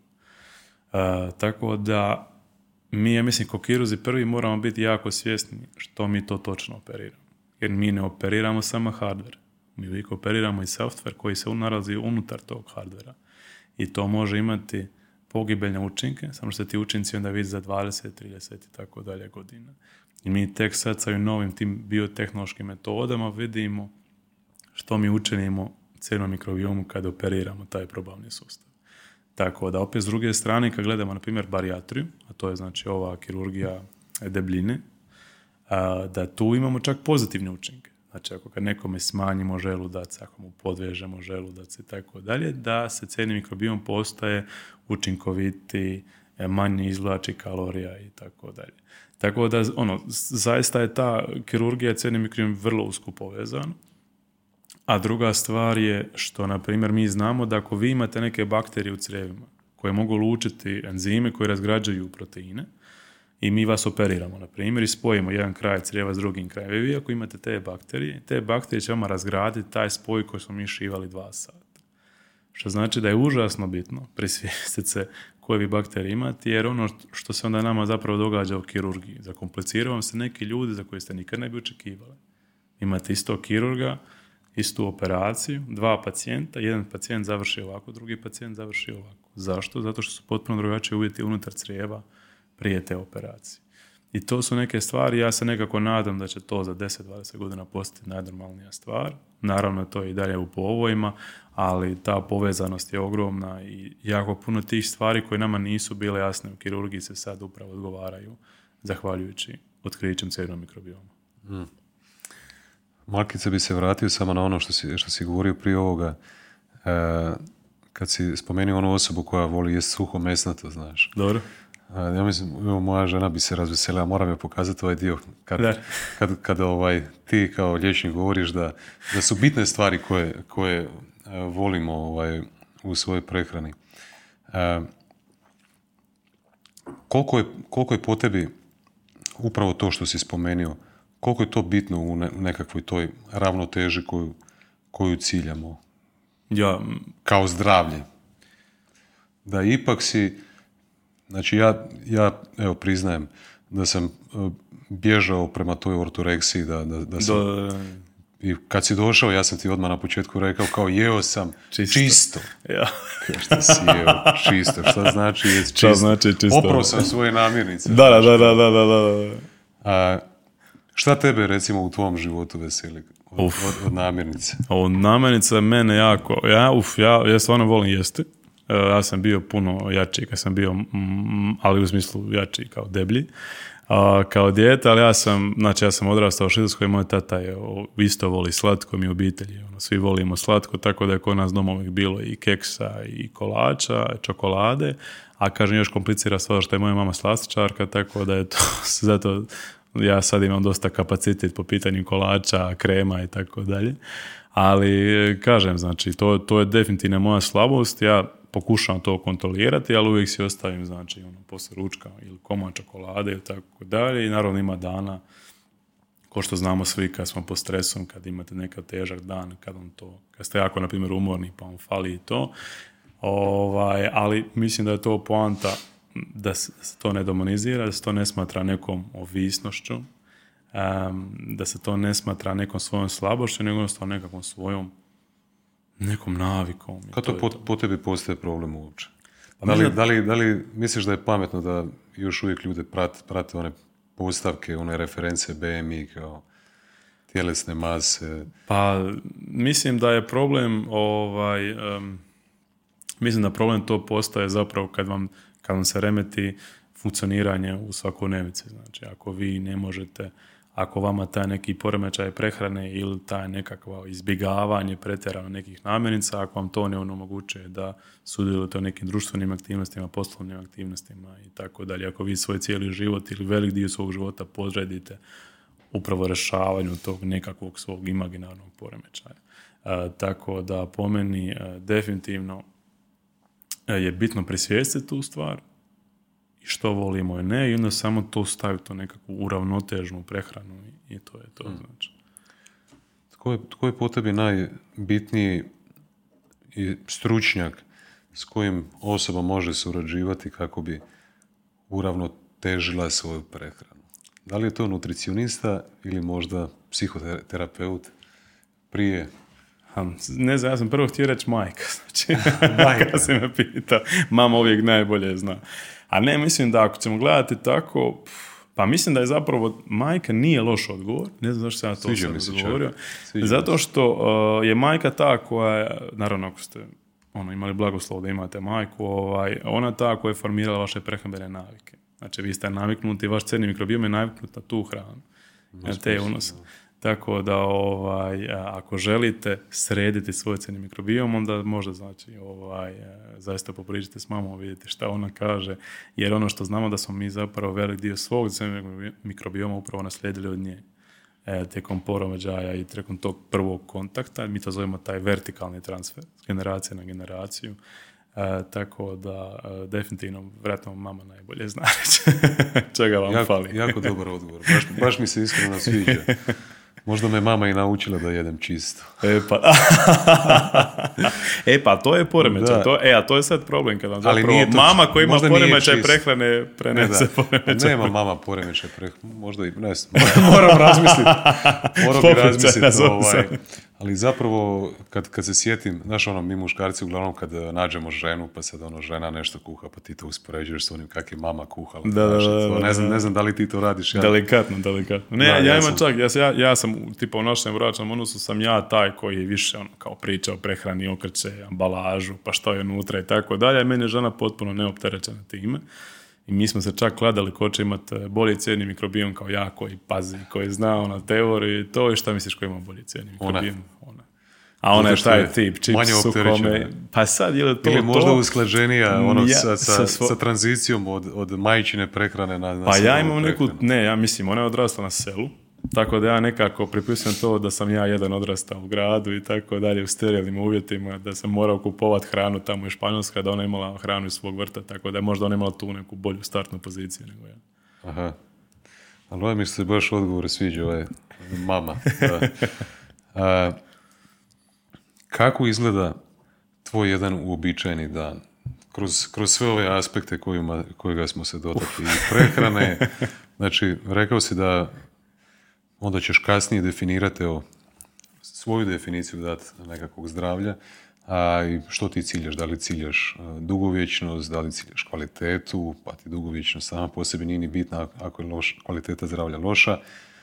I kako sad znamo evo svi mi ovdje elitisti koji pratimo ovaj LOOD podcast, da ono što radiš svakodnevno je ono što je najbitnije, što nekako u potpunosti utječe na tvoj život dugoročno. Šta se trudiš raditi svaki dan ili na tjednoj bazi da bi postigao svoje ciljeve, a kasnije ćeš nam reći koji su to ciljevi? Znači kako izgleda moj dan ili šta radim? Znači šta radiš svakodnevno sa predomišljajem da ostvariš te svoje ciljeve koji su dugoročni, recimo vezani u zdravlje, kvalitetu života. Kužim. I tako ovako, dalje. Znači, pa ovako, što se tiče, nekako uvijek nastojim se malo probuditi ranije. Nekad bi to bilo 4, 5, 6. Znači imati nekako ujutro sa dva nekog kvalitetno ranog vremena, fokusiranog bez mobitela, bez društvenih mreža, bez ičega. Gdje ja... Kad si rekao, prosi da se budiš? Pa nekad i u 4. Tako da nekako nemate te naravno. Kad ideš spavati onda? Pa tako 8-9. Da, ali to je sad ovisno. Znači sad je počela u 5. mjesecu sezona vjenčanja, krizmi krštenja, tako da sad i malo se olabavio taj ritam. Ali generalno kad sam u modu, znači kad nije sezona toga, onda tako generalno dosta rano počnem svoj dan, zato da bih mogao, kažem, odraditi, čitati u miru, raditi koncentrirano. Što radiš ujutro u tih prvih sat, dva vremena? Pa ovako, ili završavam neke, ne znam, znanstvene radove, ili nešto čitam, ili učim nešto sad za specijalistički, ili tako nešto. Znači ostavim si nekih barem pola sata ujutro da sam u miru. Ja sam nekako u srednjoj bio osoba, nama je počela škola 8.15, a se budi u 7.30 jedva. I to je bio uvijek kaos, uvijek sam kasnio i tako dalje. I sad sam skužio kolikim je to luksuz ujutro tih sad dva, bez ikoga, bez ičega i ta kava u miru, gdje stvarno se stigneš postaviti sve, završiti neke stvari, u miru pročitati, imati taj fokus. Scrolla po Instagramu, kao pa ne, ja stvarno ne, mobitel uzmem u ruku tek, znači, izlasku izbom, znači nikad to, jer mi to sam baš skužio da mi, jer ako ću uzeti mobitel kad se probudim, nema šanse. Ne mogu ništa obaviti, znači, ujutro. Tako da to mi sigurno, znači, ta kava ujutro, još imam stan, imam pogled na Sljeme, tako da ta kava ujutro i pogled na Sljeme, to mi je stvarno super. I onda oko tako 6 uvijek prije posla na teretanu, tako da to sam neko skužio da mi najbolje odgovara. A, ideš ujutro u teretanu. Da, ujutro, to sam neko skužio da mi najbolje odgovara. U teretanu ujutro nije tolika gužva, ali nekako bude mi najmotiviraniji. I ništa, odlazak na posao, odradim svoj radni dan. Kako izgleda tvoj uobičajeni radni dan sada? Ti si osnivač Centra za crijevni mikrobiom. Da, znači to radim van radnog vremena. To radiš van radnog vremena. To je van radnog vremena, to je to, a znači šta radno vrijeme, ništa, dolazak ujutro na posao, ide vizita, ide sastanak i onda ovisno o radilištu. Ti si na Svetom Duhu? Da. Yes. Osim na kojem radošt raspoređene, znači odradiš svoj dan, što je to, bilo u sali za male zahvate i to je to. I onda ništa, odlazak doma, ručak, žena najčešće, ako ne radi drugu, ta dolazi sa malom iz vrtića, ručamo zajedno i onda se okrećemo i stvarima van radnog vremena i to je to. Znači 8-9 je zatvaranje. Ne, 8-9 je zatvaranje butike, točno. Super. Ili osim prehranu si otprilike nam rekao, koliko puta dnevno jedeš? Ili... Pa tako, dva puta recimo. Znači. Dva puta bez neke. Ja sam onaj tip koji voli dosta jest obilno, tako da ja ću rađe imati dva obilna obroka nego sad neke međuobroke i tako dalje. I meni je doručak najbitniji, to spremim ili navečer ili ujutro to, kad sam u miru spremim se taj doručak. Aha, doručak, znači doručak. Ja sam tip doručaka. To mi je prijatelj rekao za tu, taj termin, iskreno nisam ni siguran da li je službeni ili me on slago, pa je možda omad kao one meal. One meal a day, to je službeni pravi.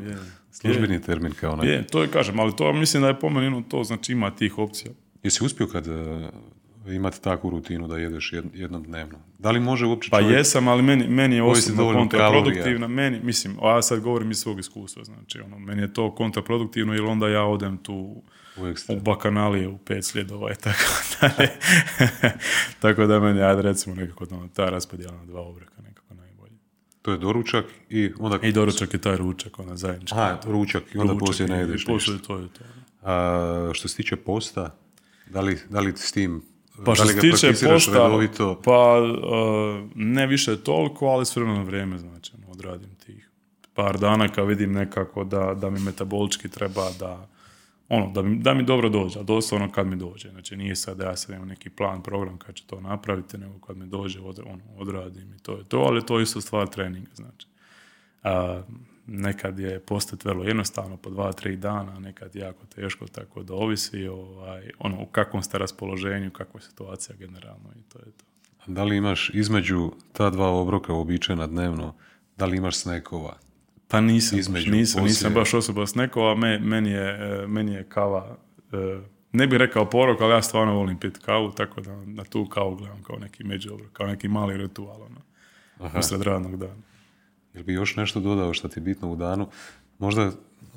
Bitno ne znam, tipa navečer, isto nastojim, ali to je jako teško.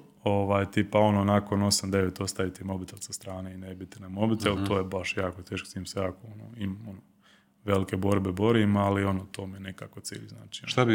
Šta bi recimo, ne znam, da li imaš iPhone ili imaš neki drugi telefon, kad bi pogledao tvoj screen time, kad bi napravili analitiku neku? Užasan, znači, moj screen time je užasan, znači to je neki 5-6 sati.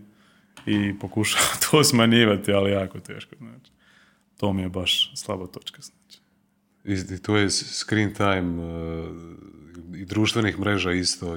Pa ovako ja društvene mreže, znači nemam Instagram, izbrisao sam Facebook, nemam Instagram, tako da ti društvenih mreža, ne znam, YouTube se računa i to je to. Tako da nemam, ali uvijek nešto nađeš čitati, ili ako najgore, ako je baš kriza, onda Wikipedia i polako. Wikipedia. Spomenuo si u jednom trenutku da to je moje iskustvo, recimo, ja kad odem rano spavati, idem uglavnom ja rano, stvarno ja već u 10 sati u prosjeku zaspem. Malo je specifična situacija, jer imam 2 jako male djece, 3 mjeseca i godinu 9 mjeseci, tako da tu isprekidan san non stop. Ali recimo moje iskustvo je da kada se probudim rano, recimo, čak i da sam ja otišao u 9 sati spat, pa se probudim u 4. Nekako mi to ne paše, ne znam zašto, to mi je dosta mi je rano. Ozbiljno. Tih 4 sata, da. Nije mi čak ni pitanje dužine spavanja. Znači, legnem u 8 i probudim se u 4. Mislim da bi se osjećao lošije nego da sam legao u 12 i probudio se u 6, ili da sam legao u 1 i probudio se u 7. Ili u 2, da sam legao u 2 i probudio se u 7. Imam osjećaj da bi se bolje osjećao nego da sam se jako rano probudio. Pa ne, ja sam počeo, kad sam počeo rano, budio sam počeo u butu 6 i onda kad sam skužio da mi to paše, onda sam se prebacio i to je to. A da. Ma sam ti htio. Možda da se sad malo približiš, ne znam koliko će biti razlike između nas dvojice. Znači, tebi skroz odgovara ovo, kad se probudiš rano ujutro. Da. To ti nikakav... Još mi najbolje kad je zima, kad je mrak, znači. Kad je baš kad gledaš kako zora izlazi i tako da. Mislim da je to stvarno. Sad se čak polako živciram ljeti kad je već dan ujutro. Kako, recimo, ovi nekakvi nadomjesci prehrani? Ja nisam stručan, ti sigurno znaš puno više nego ja. Probiotici ili nekakvi drugi nadomjesci prehrani. Ja sam čuo iskreno da su ti probiotici prevara, da to nekakvog prevelikog utjecaja na naš kvalitetu crijeva da nema. Da li sam u krivu ili nisam? Ovako, znači probiotici su vrlo, vrlo široko područje koje se rapidno mijenja zadnjih godina i pričali smo sad kad smo pripremali sad probiotik za mamurluk. Znači, očito to ljudima nekim djeluje, sad to smo čuli anekdotalno već prije snimanja. Tako da staviti sve probiotike pod jednu kapu je dosta nezahvalan pothvat zato što je to bacanje na hrpu ogromnog broja različitih organizama. Jer ono, mi smo se dosta odmakli od one priče Linexa, reklamiram. Od tih klasičnih nekakvih probiotika koji se daju... Ti što sad si sponsor Linex. Od ovih nekih klasičnih, znači ono, priča, znači za prolje mosta, prijemine antibiotika i tako dalje, se to sad drastično proširilo i mi sad imamo probiotike koji smanjuju apetit, imamo probiotike koji pozitivno djeluju na os, crijeva, mozak, imamo probiotike eto, koji pomažu kod mamurluka, tako da je to sad ogromno područje i glavno je zapravo poanta naravno kvaliteta. Jer ako je to, znači bit probiotika je da je bakterija koja je unutra živa, odnosno da se ona može aktivirati nakon što je vi unesete. E sada, ako vama proizvođač može to osigurati, znači da su to i žive bakterije, se one mogu aktivirati i da su one tu u nekoj dostatnoj količini, onda taj probiotik ima smisla. Tako da moram jednostavno biti svjesni da je to trend, znači kao je cijelo područje crijevnog mikrobioma i probiotici su sad veliki trend, probiotike možemo naći sad i u kozmetičkoj industriji, prehrambenoj industriji, u farmaciji, tako da to je neka stvar definitivno koja sad postaje sve masovnije i masovnije i naravno da će tu doći do i pada kvalitete i različitih proizvoda i to, ali generalno kao područje iznimno zanimljivo i definitivno imamo znači najrazličitiju primjene i sve više dolaze novih spoznaja o tom području. Mislim, na kraju krajeva prije par godina je čak i definiran taj pojam psihobiotika, znači probiotika za koji imaju pozitivne učinke na psihu, znači po pitanju anksioznosti, depresije i tako dalje. Tako da je nezahvalno reći da su svi probiotici prevara, ima ih, treba javno reći da ima probiotika koji ne odgovaraju tim nekim tehničkim uvjetima, ali jednostavno ima s druge strane isto jako vrlo moćnih probiotika, vrlo moćnih formulacija, jednostavno da ako je to kvalitetna stvar, ako je to kvalitetan proizvod koji zaista daje to što obećava na ambalaži, onda probiotici mogu biti vrlo... Da li ti osobno uzimaš nekakve probiotike dnevno ili na nekakvoj drugačijoj vremenskoj skali? Pa ovako, uzimam ovisno o nekakvom stanju, pošto sam ja u kontaktu s različitim, napravo zbog centra, u kontaktu sa različitim zapravo firmama, onda naravno uvijek moram isprobavati njihove te proizvode, tako da najčešće isprobavam nešto, gledam što djeluje, što ne djeluje. Tako da kažem, uvijek nešto pijem, ali zapravo ja osobno uvijek sam za to unijeti te probiotike, te dobre bakterije kao nekih fermentiranih namirnica, bilo to kiseli kupus, bilo to kefiri i tako da. Moj stari obožava kiseli kupus. Kiseli kupus je čudo. Znači ja dok sam bio mlađi, dok sam živio kod njih još u Osijeku, znači to se svake subote kiseli kupus pravio, moj stari ga je pravio. I to gore je morao na drugom katu da ne smrdi cijela kuća. Mama mu nije dala. Ali to ti je ritual bio. Znači, to ti je cijeli dan. On je bio sretan ko malo dijete kad je radio kiseli kupus. Pa da. Ne, znači, taj da, ako daj Bože ću doktorirati na kiselom kupusu i sportašima, tako da mislimo baš svoje sad istraživanje. Nije velik broj ispitanika, ali su sve profesionalni sportaši i zaista imamo jako, jako dobre rezultate i po pitanju i samog crijevnog mikrobioma, što je bitnije zapravo tih signala koje taj crijevni mikrobiom onda šalje organizam nakon što smo unijeli kiseli kupus. Tako da je kiseli kupus odličan jer je povoljan, široko je dostupan. Naravno ima ljudi kojima kiseli kupus teško pada na želudac, na probavni sustav jer nisu naviknuti jednostavno tu količinu bakterija u njemu. Ali ja bih svima preporučio da počnu barem trenirati malo na kiselom kupusu, jer definitivno nadam se da će i naše istraživanje, ali mnoga druga zapravo pokazati tu neko vjerovanje, znanje naših starih po pitanju kiselog kupusa. Šta bi mogao spomenuti još osim ovih probiotika i osim kiselog kupusa? Prvo kroz nadomjeske prehrani plus nekakve namirnice koje su specifično dobre za... Mm-hmm. Ako postoji neka kao što je kiseli kupus možda isto. Ne, kiseli kupus je broj 1. Kiseli kupus je broj 1, tako da. Ali ne, ima zapravo sve te neke fermentirane namirnice, znači koje su fermentirane tim nekako nekontroliranim uvjetima, znači. Gdje su zapravo se stvarno te mikroorganizme mogu razvijati na svoj način na koji oni se uvijek prirodno razvijaju. Znači grožđe, vino... Pa ovako, znači postoje pive koje su dvostruko fermentirane u Belgiji koje zaista imaju probiotike. Ne znam točno proizvođače, ali postoje zapravo to i ono što mi sad više govorimo da imamo znači te probiotike koje su žive bakterije, ali imamo i te postbiotike. A to su ili dijelovi tih bakterija istih ili jednostavno mrtve bakterije. Tako da to u svim tim fermentiranim namirnicama kojima je fermentacija završena, ne znam, nije kuhanjem, pečenjem ili tako dalje, imamo zapravo te tragove tih dobrih bakterija koji također imaju dobre učinke šta bi bilo na organizam. Koju bi namirnicu mogao spomenuti osim kiselog kupusa? Osim kiselog kupusa? Pa naravno ove sve fermentirane mliječne stvari, znači jogurt, kefir, onda na primjer oni pljesnivi sirevi. Na primjer, znači kamumber, brie, gorgonzola, gdje su još ti mikroorganizmi još aktivni u truljenju. I onda je sad moramo malo podvući crtu zapravo sad, jer prema ovome postbioticima je jako puno namirnica koje imaju postbiotike, tako se nezahvalno sad sve reći. Tako da vjerojatno svako od nas ima neke prehrambene preference kojima ima namirnica koja ima probiotika i postbiotika, samo svako od nas mora pronaći svoju kombinaciju. Čokoladi nema. Čokolada nema. Kakav je utjecaj baš cigareta, alkohola, šećera, brašna, kofeina kojeg si spomenuo, recimo da ga ti voliš konzumirati na naš crijevni mikrobiom?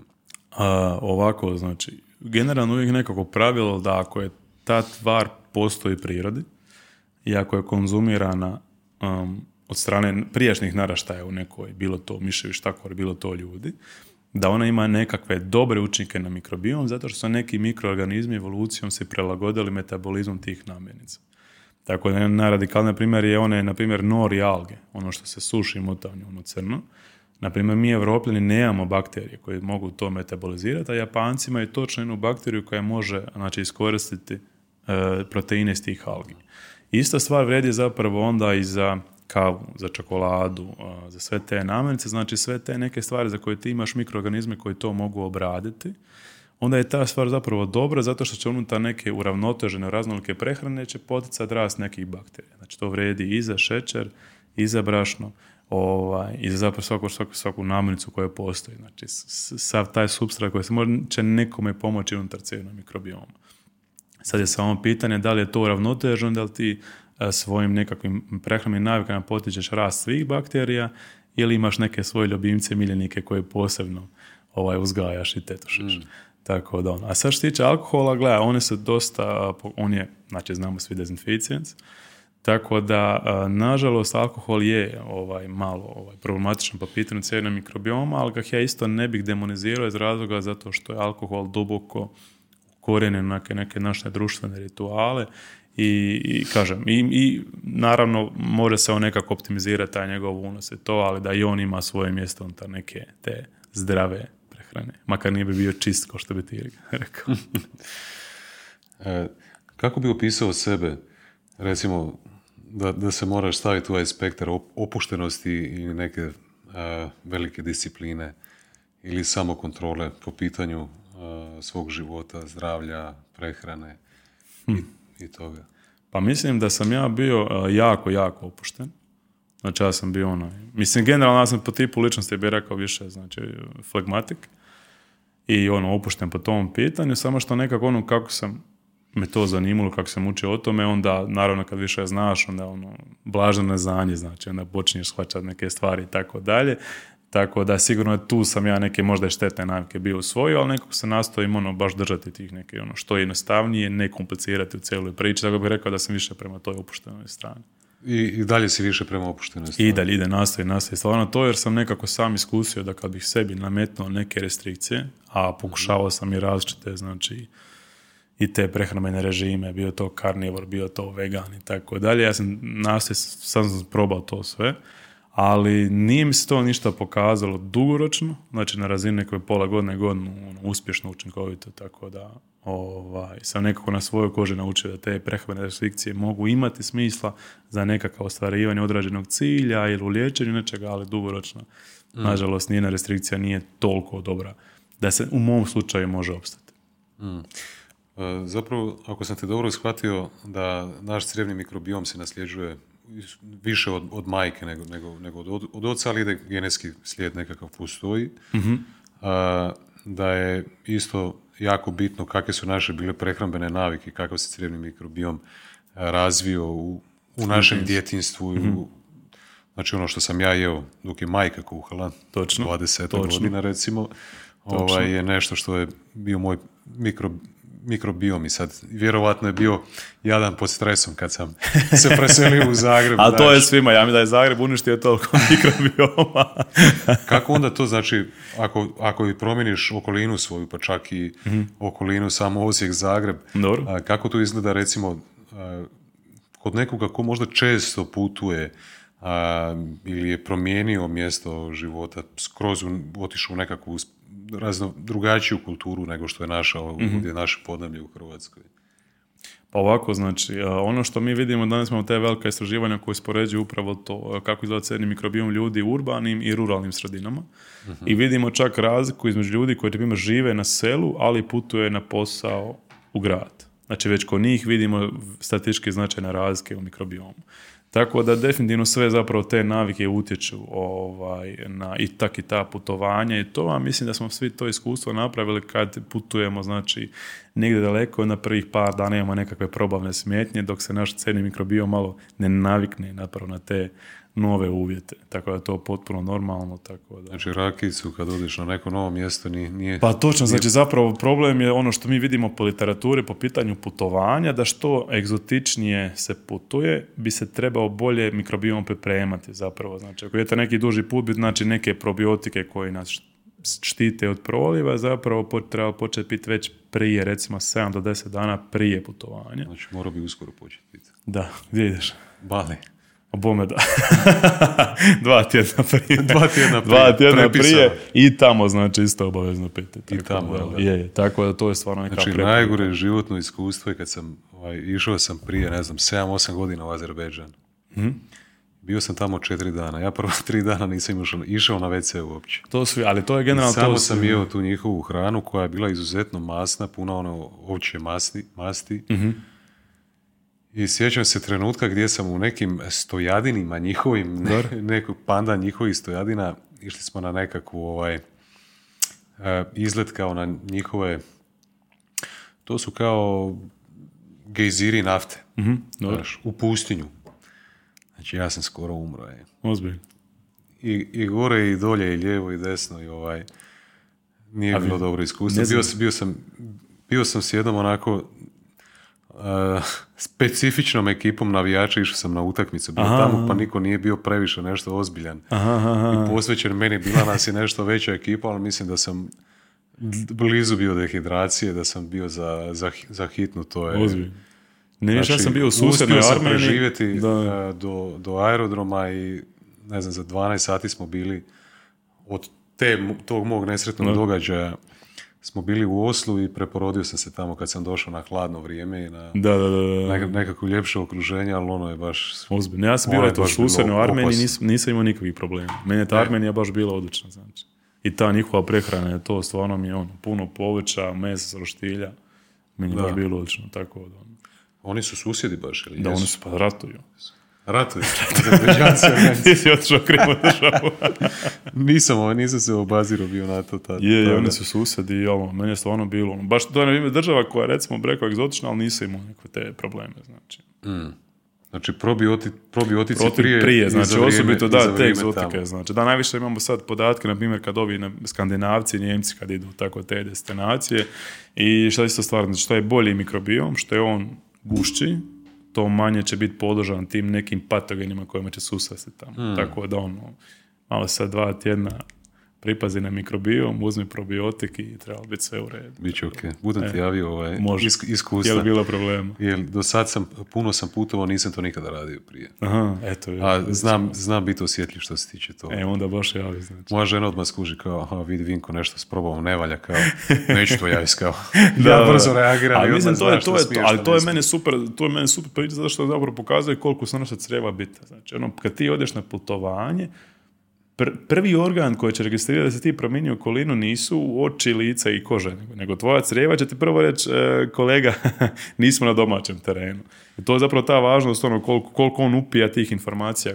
Šta bi rekao da osoba koja ima, recimo, koja češće može dobiti proljev, ono, ima nekakve smetnje probavne. Da li je to zdraviji ili... To je osjetljivi crijevni mikrobiom. Znači, mi smatramo mikrobiom. Da su sve zapravo neke... Je li to pozitivno ili negativno? Pa negativno zapravo, jer mi svi, znači, govorimo da se proljev događa tada kad unutar crijevnog mikrobioma dolazi do neuravnoteženosti, znači kad dolazi do gubitka dobrih i porasta loših bakterija, i onda zapravo crijevna hardware počinje se rješavati tih loših komponenti unutar crijevnog mikrobioma i zapravo nastoji izbaciti sve te patogene koji su se počeli tu razmnožavati. Tako da je uvijek nama proljev ono nekakva informacija, ok, nešto s mikrobiomom nije u redu. Ono, naš organizam se pokušava riješiti nekog lošeg cijela. Ko mi kriv, kad čisto jedem. Da. Kad previše perem hranu. To je tako. Kad bi ovako sad ja imao nekakav rengen i snimio tvoju glavu i tvoje misli, ili ko iPhone kak ima onaj screen time, kakav bi bio screen time tvojih misli i interesa, da li je 90% onako sad. Znaš, kad god bi neko sad izgooglao Andrija Karačiću, sad bi to bilo ono, Centar za crijevni mikrobiom, crijevni mikrobiom. Dobro. Koliki je usage tvojih mentalnih, psihičkih kapaciteta otpada na crijevni mikrobiom, a koliko je na neke druge stvari? Pa znam. Jel ima nešto što je u natjecateljskom duhu sa crijevnim mikrobiomom u tvom životu? I stvarno onako je... Pa ovako, mislim da generalno tako ta razmišljanja zapravo o tijelu, medicini i tako dalje. Znači ono non stop, mislim, ne znam, sad imaš nekog doktora obitelji, ali ti kad si liječnik u obitelji koji nema puno liječnika, si ti prva osoba koju će se kontaktirati ako neko u široj rodbini od prijatelja ima neka zdravstveni problem. Tako da ti ima neki način, ono, mislim, meni je to zanimljivo jer non stop kontinuirano učiš, ali zapravo uvijek si izložen nekim pitanjima, neko ima neki problem, pa ovo, pa moraš malo pročitati, tako dalje, tako da sigurno i pored mikrobioma na ostatak medicine ide velik dio. A ovo po pitanju mikrobioma je zapravo meni fascinantno zato što ja zbog CCM uvijek moram nešto čitati, rešeširati i tako dalje. Jedan super mi je primjer bio kad pišem nekog uvozava, dnevnu dozu bioaktive, jedan portal, pišem redovito članke. I oni mene zadaju temu i bila je tema ljubav i crijevni mikrobiom. I naravno to je neka stvar gdje sam ja rekao još šta ću ja napisati na tu temu, šta ste mi to ostavili i tako dalje, ali onda kad počneš čitati i rešeširati neke stvari koje ne bi a priori sam počeo tražiti, ne znam, zanima crijevni mikrobiom i karcinom i tako dalje, ne crijevni mikrobiom i ljubav. I kad si tako primoran učiti neke stvari, tek si onda tu otvore horizonti i tako dalje. Dakle, tu dosta zapravo zbog tih nekih radnih zadataka onda mi se diže usage po pitanju crijevnog mikrobioma. I šta je na drugom mjestu iza crijevnog mikrobioma? Mislim da je... Pa malo, iskreno pomalo svašta. Zato što sam ja tip, mene stvarno puno toga zanima, od gastronomije do... zemljopisa, povijesti i tako dalje. Ako čitaš Wikipediju, onda... Da, je, ne, stvarno, ja mogu čitati Wikipediju. Šafel i onda zna, ne, ja to zovem rupa na Wikipediji kad uđeš, znači. Tako da, generalno, stvarno mene svašta zanima i onda, mislim, ja najviše volim onda, ne znam, popričati s nekim koji je stručan za to područje i i to je to. Tako da tu na te neke teme, znači, i onda opet mislim da ono sve što nekako učiš se može povezati zapravo, onda i sa zdravljem i sa medicinom i tako dalje, tako da je to nešto opet, mi je to opet neka velika masa ono, istih informacija sličnih i tako dalje. Mislim da kad sam načeo ono pitanje koje stvari radiš svakodnevno kako bi optimizirao da bi postigao svoje nekakve životne ciljeve, šta bi rekao da su ti prije nego što zaspeš, znaš, pa ti se neke stvari motaju po glavi.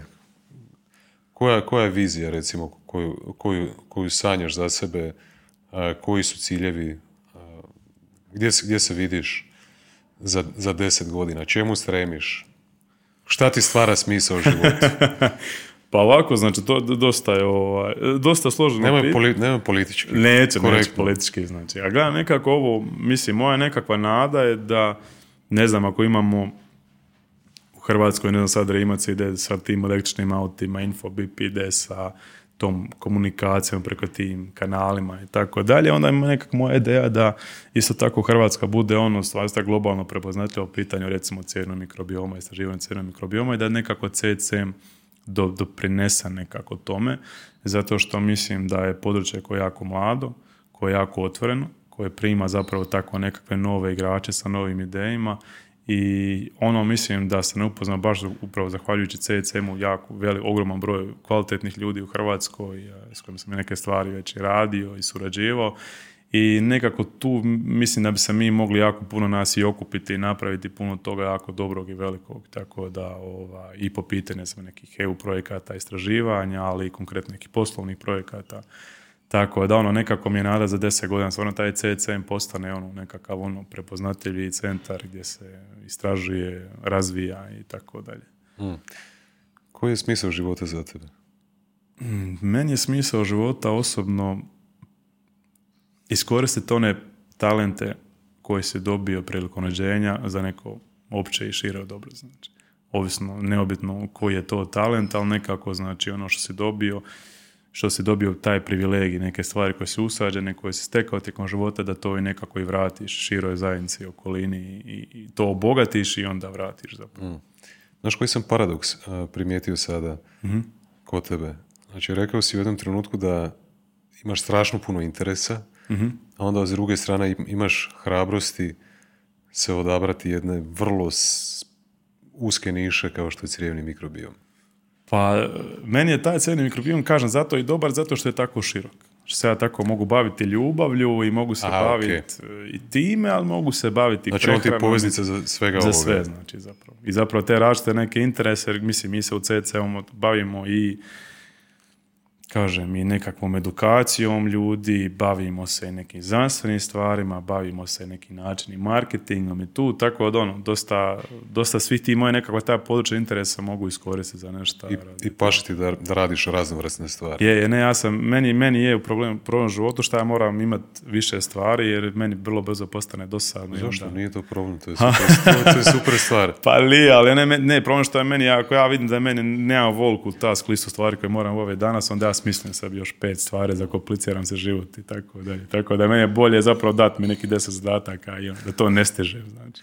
To ti žena može kad se probudi. Ne, to je meni malo jebno što i ni žena ne može držati tempo, tako da. Da li bi rekao da si optimist ili pesimist? Optimist potpuno. Pa mislim da nisam optimist, da nikad ne bi krenuo u cijelu priču. I ne bi se nikad vratio u Hrvatsku i tako dalje, da nisam neki. Možda čak na granici s ludim, onaj optimist. Pa dobrodošao u LOOD podcast. Kako gledaš? Ja mislim da ja više nekako naginjem, evo, ne znam da li je to pozitivno ili negativno, to što si ti optimist, ja više naginjem na neki pesimizam u zadnje vrijeme. Ozbiljno. Ne znam zašto, da. Mogu ti objasniti možda i zašto, ali evo. Dobro, slušam. Pa postavit ću ti sljedeće pitanje, pa možemo malo diskusicu napraviti o tome za kraj. Kako gledaš na smrt? Pa iskreno ovako, meni je super, ne znam, Sveti Franjo Asilijansko, koliko se upoznat, ali on naziva sestrica smrt, znači. I to mi nekako uvijek... Sestrica smrt, znači. I meni je specifično što je moje tate radi dalje u staračkom domu, kad sam bio jako mali, ja sam kao klinac zapravo odrastao u zgradi za osoblje tog staračkog doma. Tako da sam ja zapravo kao malac, ono sa nekih par godina bi se spustio, ja bi otišao tamo u to drugo krilo gdje su bili ti stare gospođe i gospoda, da ne kvar se neko drugi pojam, i ja bi se s njima tamo družio, znači. I mislim, to su bili jako usamljeni ljudi, jako ljudi koji su bili željeni kako te interakcije sa mnom, i to mi nekako dosta to formiralo, znači. I onda sad i kroz posao nekako smrt više gledam kao nekako najprirodniju stvar na svijetu, i mislim da to nije nikakav problem i da se toga ne treba bojati, jer imamo nekakav minimalni utjecaj kad će se ta smrt dogoditi, sve nas čeka potpuno izvjesna, ali to kad će se to točno dogoditi zapravo. Nemaš nekako dublje filozofsko promišljanje o tom svom postojanju i smrti, znači totalno si pojednostavio tu priču. Pa jesam, zato što nekako ne razmišljaš o tome ja previše. Ja stvarno imam, svaki dan imam tih svojih par minuta gdje zaista uživam u životu. Imam tu sreću što sam i privatno i poslovno jako ostvaren.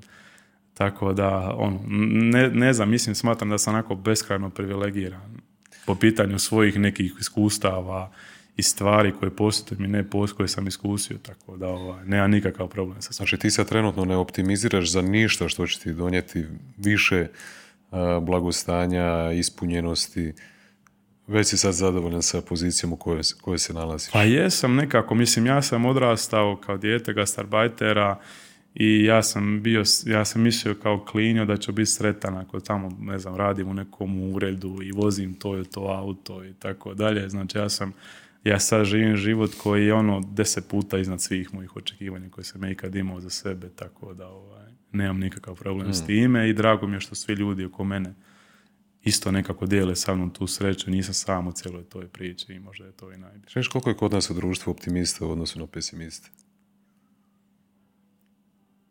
Pa, znaš šta je, po meni je problem što s kim si takav. Ja sam zaista okružen optimistom.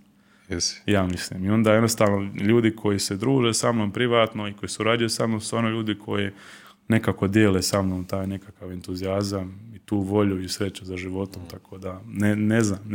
Koji te cilj koji si postigao u zadnje vrijeme najviše razveselio?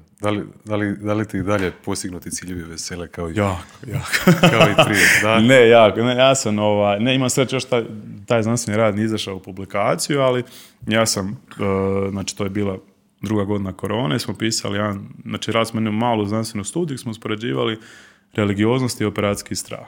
Jer nam jednom prethodnom istraživanju jedan ispitanik napisao da se on ne boji operacije jer on vjeruje u Isusa Krista i modernu medicinu. Da se onda rekao, pa dobro, idemo to istražiti. Mi smo napravili neko malo istraživanje i dobili smo za rezultat da je ta religioznost pozitivno korelirala s operacijskim strahom. Znači da su nam u trenutku prije operacije religiozni ljudi bili generalno više uplašeni operacije. I sad to je bio podatak... Religiozni su bili uplašeni. Uplašeni, znači pozitivno je koreliralo i to je bilo dosta neobično, što je nešto nije dosta dopisano. Čega, pozitivno da su uplašeni? Da, znači ljudi koji su nama naveli upetnicama da češće idu u crkvu, češće mole, da vjeruju u prisutnost Boga u svom životu, su onda bili ovi koji su naveli veće razine operacijskog straha. Znači se više boje anestezije, komplikacija i tako dalje. Znači potpuno neobično. I ja sam bio u problemu jer sad imamo neke rezultate koji su mimo svih dostupnih spoznaja po tom pitanju. I ja sam doslovno pisao tom profesoru na Duke University, znači da mi pomogne, on je napravio taj upitnik religioznosti, da mi pomogne napisati taj rad. I na kraju imam preusmjeren jednog profesora sa Harvarda, Židova, i koji je jedan od najpubliciranijih stručnjaka u pitanju religioznosti. Ja sam njega napisao mail i zamolio da li će mi pomoći napisati znanstveni rad. I on je pristao. I mi smo zaista, to je dugo trajalo, puno duže nego što bi ja htio. Sam pisao, znači, 1 godinu taj znanstveni rad i zaista je sad, znači, taj znanstveno prihvaćen na publikaciju i sad završavamo te zadnje pripreme i vjerojatno će kroz koji mjesec izaći u javnost.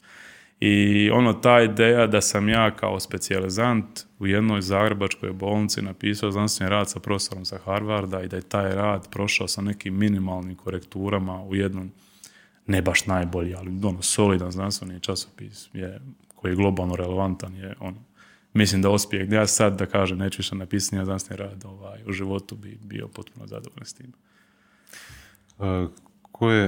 Koje bi 3 vrijednosti izdvojio kao najbitnije koje njeguješ u životu? Šta ti je najbitnije u životu? Pa kreativnost. Mislim da je to najbitnije zapravo. I to je ono što ja cijenim kod Hrvata, ta mašta za improvizacijom. Mislim da smo potpuno zaista svjetski prvaci. I druga stvar, po meni, upornost. S tim se možda najviše mučim, a to je da i nešto gura što možda i niko ne vidi da ima nešto smisla, ali ti vidiš neku tu ideju, vidiš tu realizaciju, da to uporno guraš i da ustraješ svaki dan u tom naumu. A treća stvar bih rekao poniznost. Znači da shvatiš da nisi tu jer si ti sad prepametan, presposoban i tako dalje, nego da si ti rezultat i generacija koje su prije tebe bile i ljudi koji su oko tebe, jer ne znam, mislim da je užasno bitno presvijest svih tih malih usluga koje te ljudi non stop rade oko tebe. Znači, ono, bilo da su te preporučili za nešto, bilo da su te rekli neku lijepu riječ nekome, bili da su ti, ne znam, doselektorirali neki tekst, znači, što je njima možda bilo 15 minuta, ali sve te male stvari kad se sumiraju te čine onim što ti jesi. A to nisi sam. E, sad, kako bi ja sam ti nekako izbalansirani pesimist i optimist, sad ne znam da li je to realist ili šta god. Evo, ti meni pošalji svako jutro kad se probudiš u 4 ujutro, mi pošalju poruku i ovo kako je danas lijep dan. Dobro. Tako da malo odem ja na optimističku stranu. Dobro. Pa ne, kažem, postoje čak u literaturi, postoje taj pojam, taj optimism bias. Naprimjer, da kad se pita optimistične ljude kad će biti gotov projekt, da oni kažu neku nerealan broj. I uopće ignoriraju statistiku koja kaže da to treba 3 puta duže kako bi se to završilo. Tako da i to može biti statistički ogroman problem i u poslovanju, ali ja se nekako tješim da ja to ok handlam. Super. Za kraj, kako taj tvoj najveći prijatelj, crijevni mikrobiom... Misliš prijatelj? Prijatelj, da. Prijatelj. Koja je njegova uloga u ovom socijalnom dijelu, recimo, međuljudskih odnosa, brak, ljubav, možda kasnije, možda i seksualnost? Prevažno. Znači, mi ne znamo kako naš mozak, kako ljudski mozak funkcionira bez utjecaja bakterija iz crijeva. Znači, mi ne možemo, znači, i čak kod, mi znamo, na primjer, kako funkcionira mozak kod laboratorijskih, kod, na primjer, kod štakora, koji su potpuno sterilni. Ali mi te informacije nemamo za ljude. Znači, za sve ljude, sve ljudsko ponašanje koje mi znamo da je pod utjecajem informacija iz crijeva, odnosno crijevnog mikrobioma. Tako da je to čak pomalo jezivo zamišljati kako bi to izgledao, znači, ljudski čovjek kako bi se ponašao bez utjecaja svog crijevnog mikrobioma. Mi kod miševa znamo da su to miševi koji izbjegavaju ljudski kontakt, koji izbjegavaju rizična ponašanja. I vidimo, na primjer, kod ljudi koji su dugotrajno uzimali antibiotike, znači imaju siromašni crijevni mikrobiom, da također imamo, znači, značajne promjene u ponašanju. Također, upravo najviše po pitanju društvenih interakcija i rizičnog ponašanja. Tako da je sigurno, znači, mikrobiom ključ za naše ponašanje. Čak neke teorije tvrde da je sva ona religiozna rituali, na primjer hodočašća, ljubljenje ikona, da je to zapravo sve djelovanje crijevnog mikrobioma koji tim nekim ritualima pokušava promijeniti svog domaćina. Tako da to sad malo jezive teorije, ali ima toga. Ali ono što zapravo vidimo po pitanju ljubavi, da, ne znam, da se kod, ne znam, bračnih partnera, da je mikrobiom gornje polovice jezika identičan. Da, ne znam, u 10 sekundi ljubljenja se izmjeni 80 milijuna bakterija. Znači. Tako da sigurno naši mikroorganizmi imaju svoje interese po pitanju naših interakcija, odnosa i tako dalje. I ja mislim da definitivno sad kad znamo da i naše mentalne i duševne funkcije ovise o tim informacijama iz crijeva, da ako su te funkcije, informacije dobre, ako taj crijevni mikrobiom odrađuje sve što treba i možda čak i malo bolje, da ćemo mi vjerojatno bolje funkcionirati kao mentalna, ali i duševna bića. Znači, na kraju istina, onaj film Men in Black, znaš. Da neko drugi upravlja s nama, naše bakterije. Mislim, ima elemenata toga. Mislim, neke čak teorije idu tako daleko, jer mi znamo da evolucijski su mikrobakterije bili puno prije nas. Neke teorije idu tako daleko da je zapravo ljudsko ponašanje zapravo rezultat naših bakterija koje su zapravo isprogramirale sebi jedan vehicle, znači prevozno sredstvo koje njih prevozi od generacije do generacije, sa mjesta do mjesta i tako dalje. Iznoro, to su sad bizarne teorije, da sad ne okrenemo, ali mislim, teorijski gledamo činjenice, ima nešto. Zadnje pitanje, koga bi najviše htio vidjeti kao gosta u LOOD podcastu ti? Da imaš čarobni štapić da dođe tko god. Živi ili ne živi? Pa živ, ajde. Potrudit ću se. Da dođe. Neko ko ti je stvarno fascinantna, inspirirajuća osoba i htio bi da dođe. I da čuješ šta ima za reći. Pa ovako, ima jako puno... starih, zrelih profesora, znači, iz našeg fakulteta koji ima jako zanimljiva viđenja stvari, ne znam, akademkinja Vida Demarin, ona bi sigurno bila prezanimljiva, znači. Kako ga kad? Ha? S koga si spomenio? Vida Demarin. Vida Demarin. Ona je akademkinja, znači, i ona se bavi baš neuroznanošću i tako dalje, ima i senzibilitet za crijevni mikrobiom, tako da ona bi sigurno bila pojam, i ona baš govori ove neke stvari po pitanju trendova, što je pošlo krivo i tako dalje. Definitivno, koga bi još? Zapravo, na primjer, ovaj doktor Aljanović, on je bio neurolog u Zagrebu, pa je otišao u Englesku i tamo je osnovao veliku jednu kompaniju koja se bavi kliničkim istraživanjima, i on je sad se i u Hrvatskoj počeo, znači, investirati, otvarati poduzeće, tako dalje, ono, čisto njevo životna priča, kako je to izgledalo, ono, doći iz Hrvatske, pa u London, pa tamo osnovati firmu i tako dalje. Tako, ali ima stvarno jako puno zanimljivih ljudi. Sad me vjerojatno nije palo na pamet njih 5-10, ali evo sad to sam neki. Hvala ti na gostovanju, bilo mi jako zanimljivo. Hvala tebi na pozivu. Želim ti puno sreće i želim ti da barem na sličnu razinu dođeš. Kao Mate Rimac sa svojim automobilima i baterijama i, ne znam, softverima. Svi ga optužuju, znaš, kao one proizvodi aute, šta on radi, šta baš. Nadam se da će i Mate doći isto jednog dana. Date na primjer. Tako da, ljudi, molim vas. Isto livnjak, jednom, znači. Rođačka veza, sve ćemo dogovoriti. Sve ćemo dogovoriti. Ako želite vidjeti Matu Rimca, morate se pretplatiti, ne možemo bez pretplate. Lajkajte, podijelite i pretplatite. I gledajte sljedeći video, nemojte nigdje otići. I dajte, napišite neki komentar za Andriju. Točno. Hvala ti, baš stvarno sam uživao. Hvala tebi na pozivu, ja sam također uživao, tako da vidimo se nekom drugom priliku. Može. I u 4 ujutro. Može. Sa šećerima neke, sa kišima. Bez alkohola. Vidimo se za tjedan dana. Ajde, bok.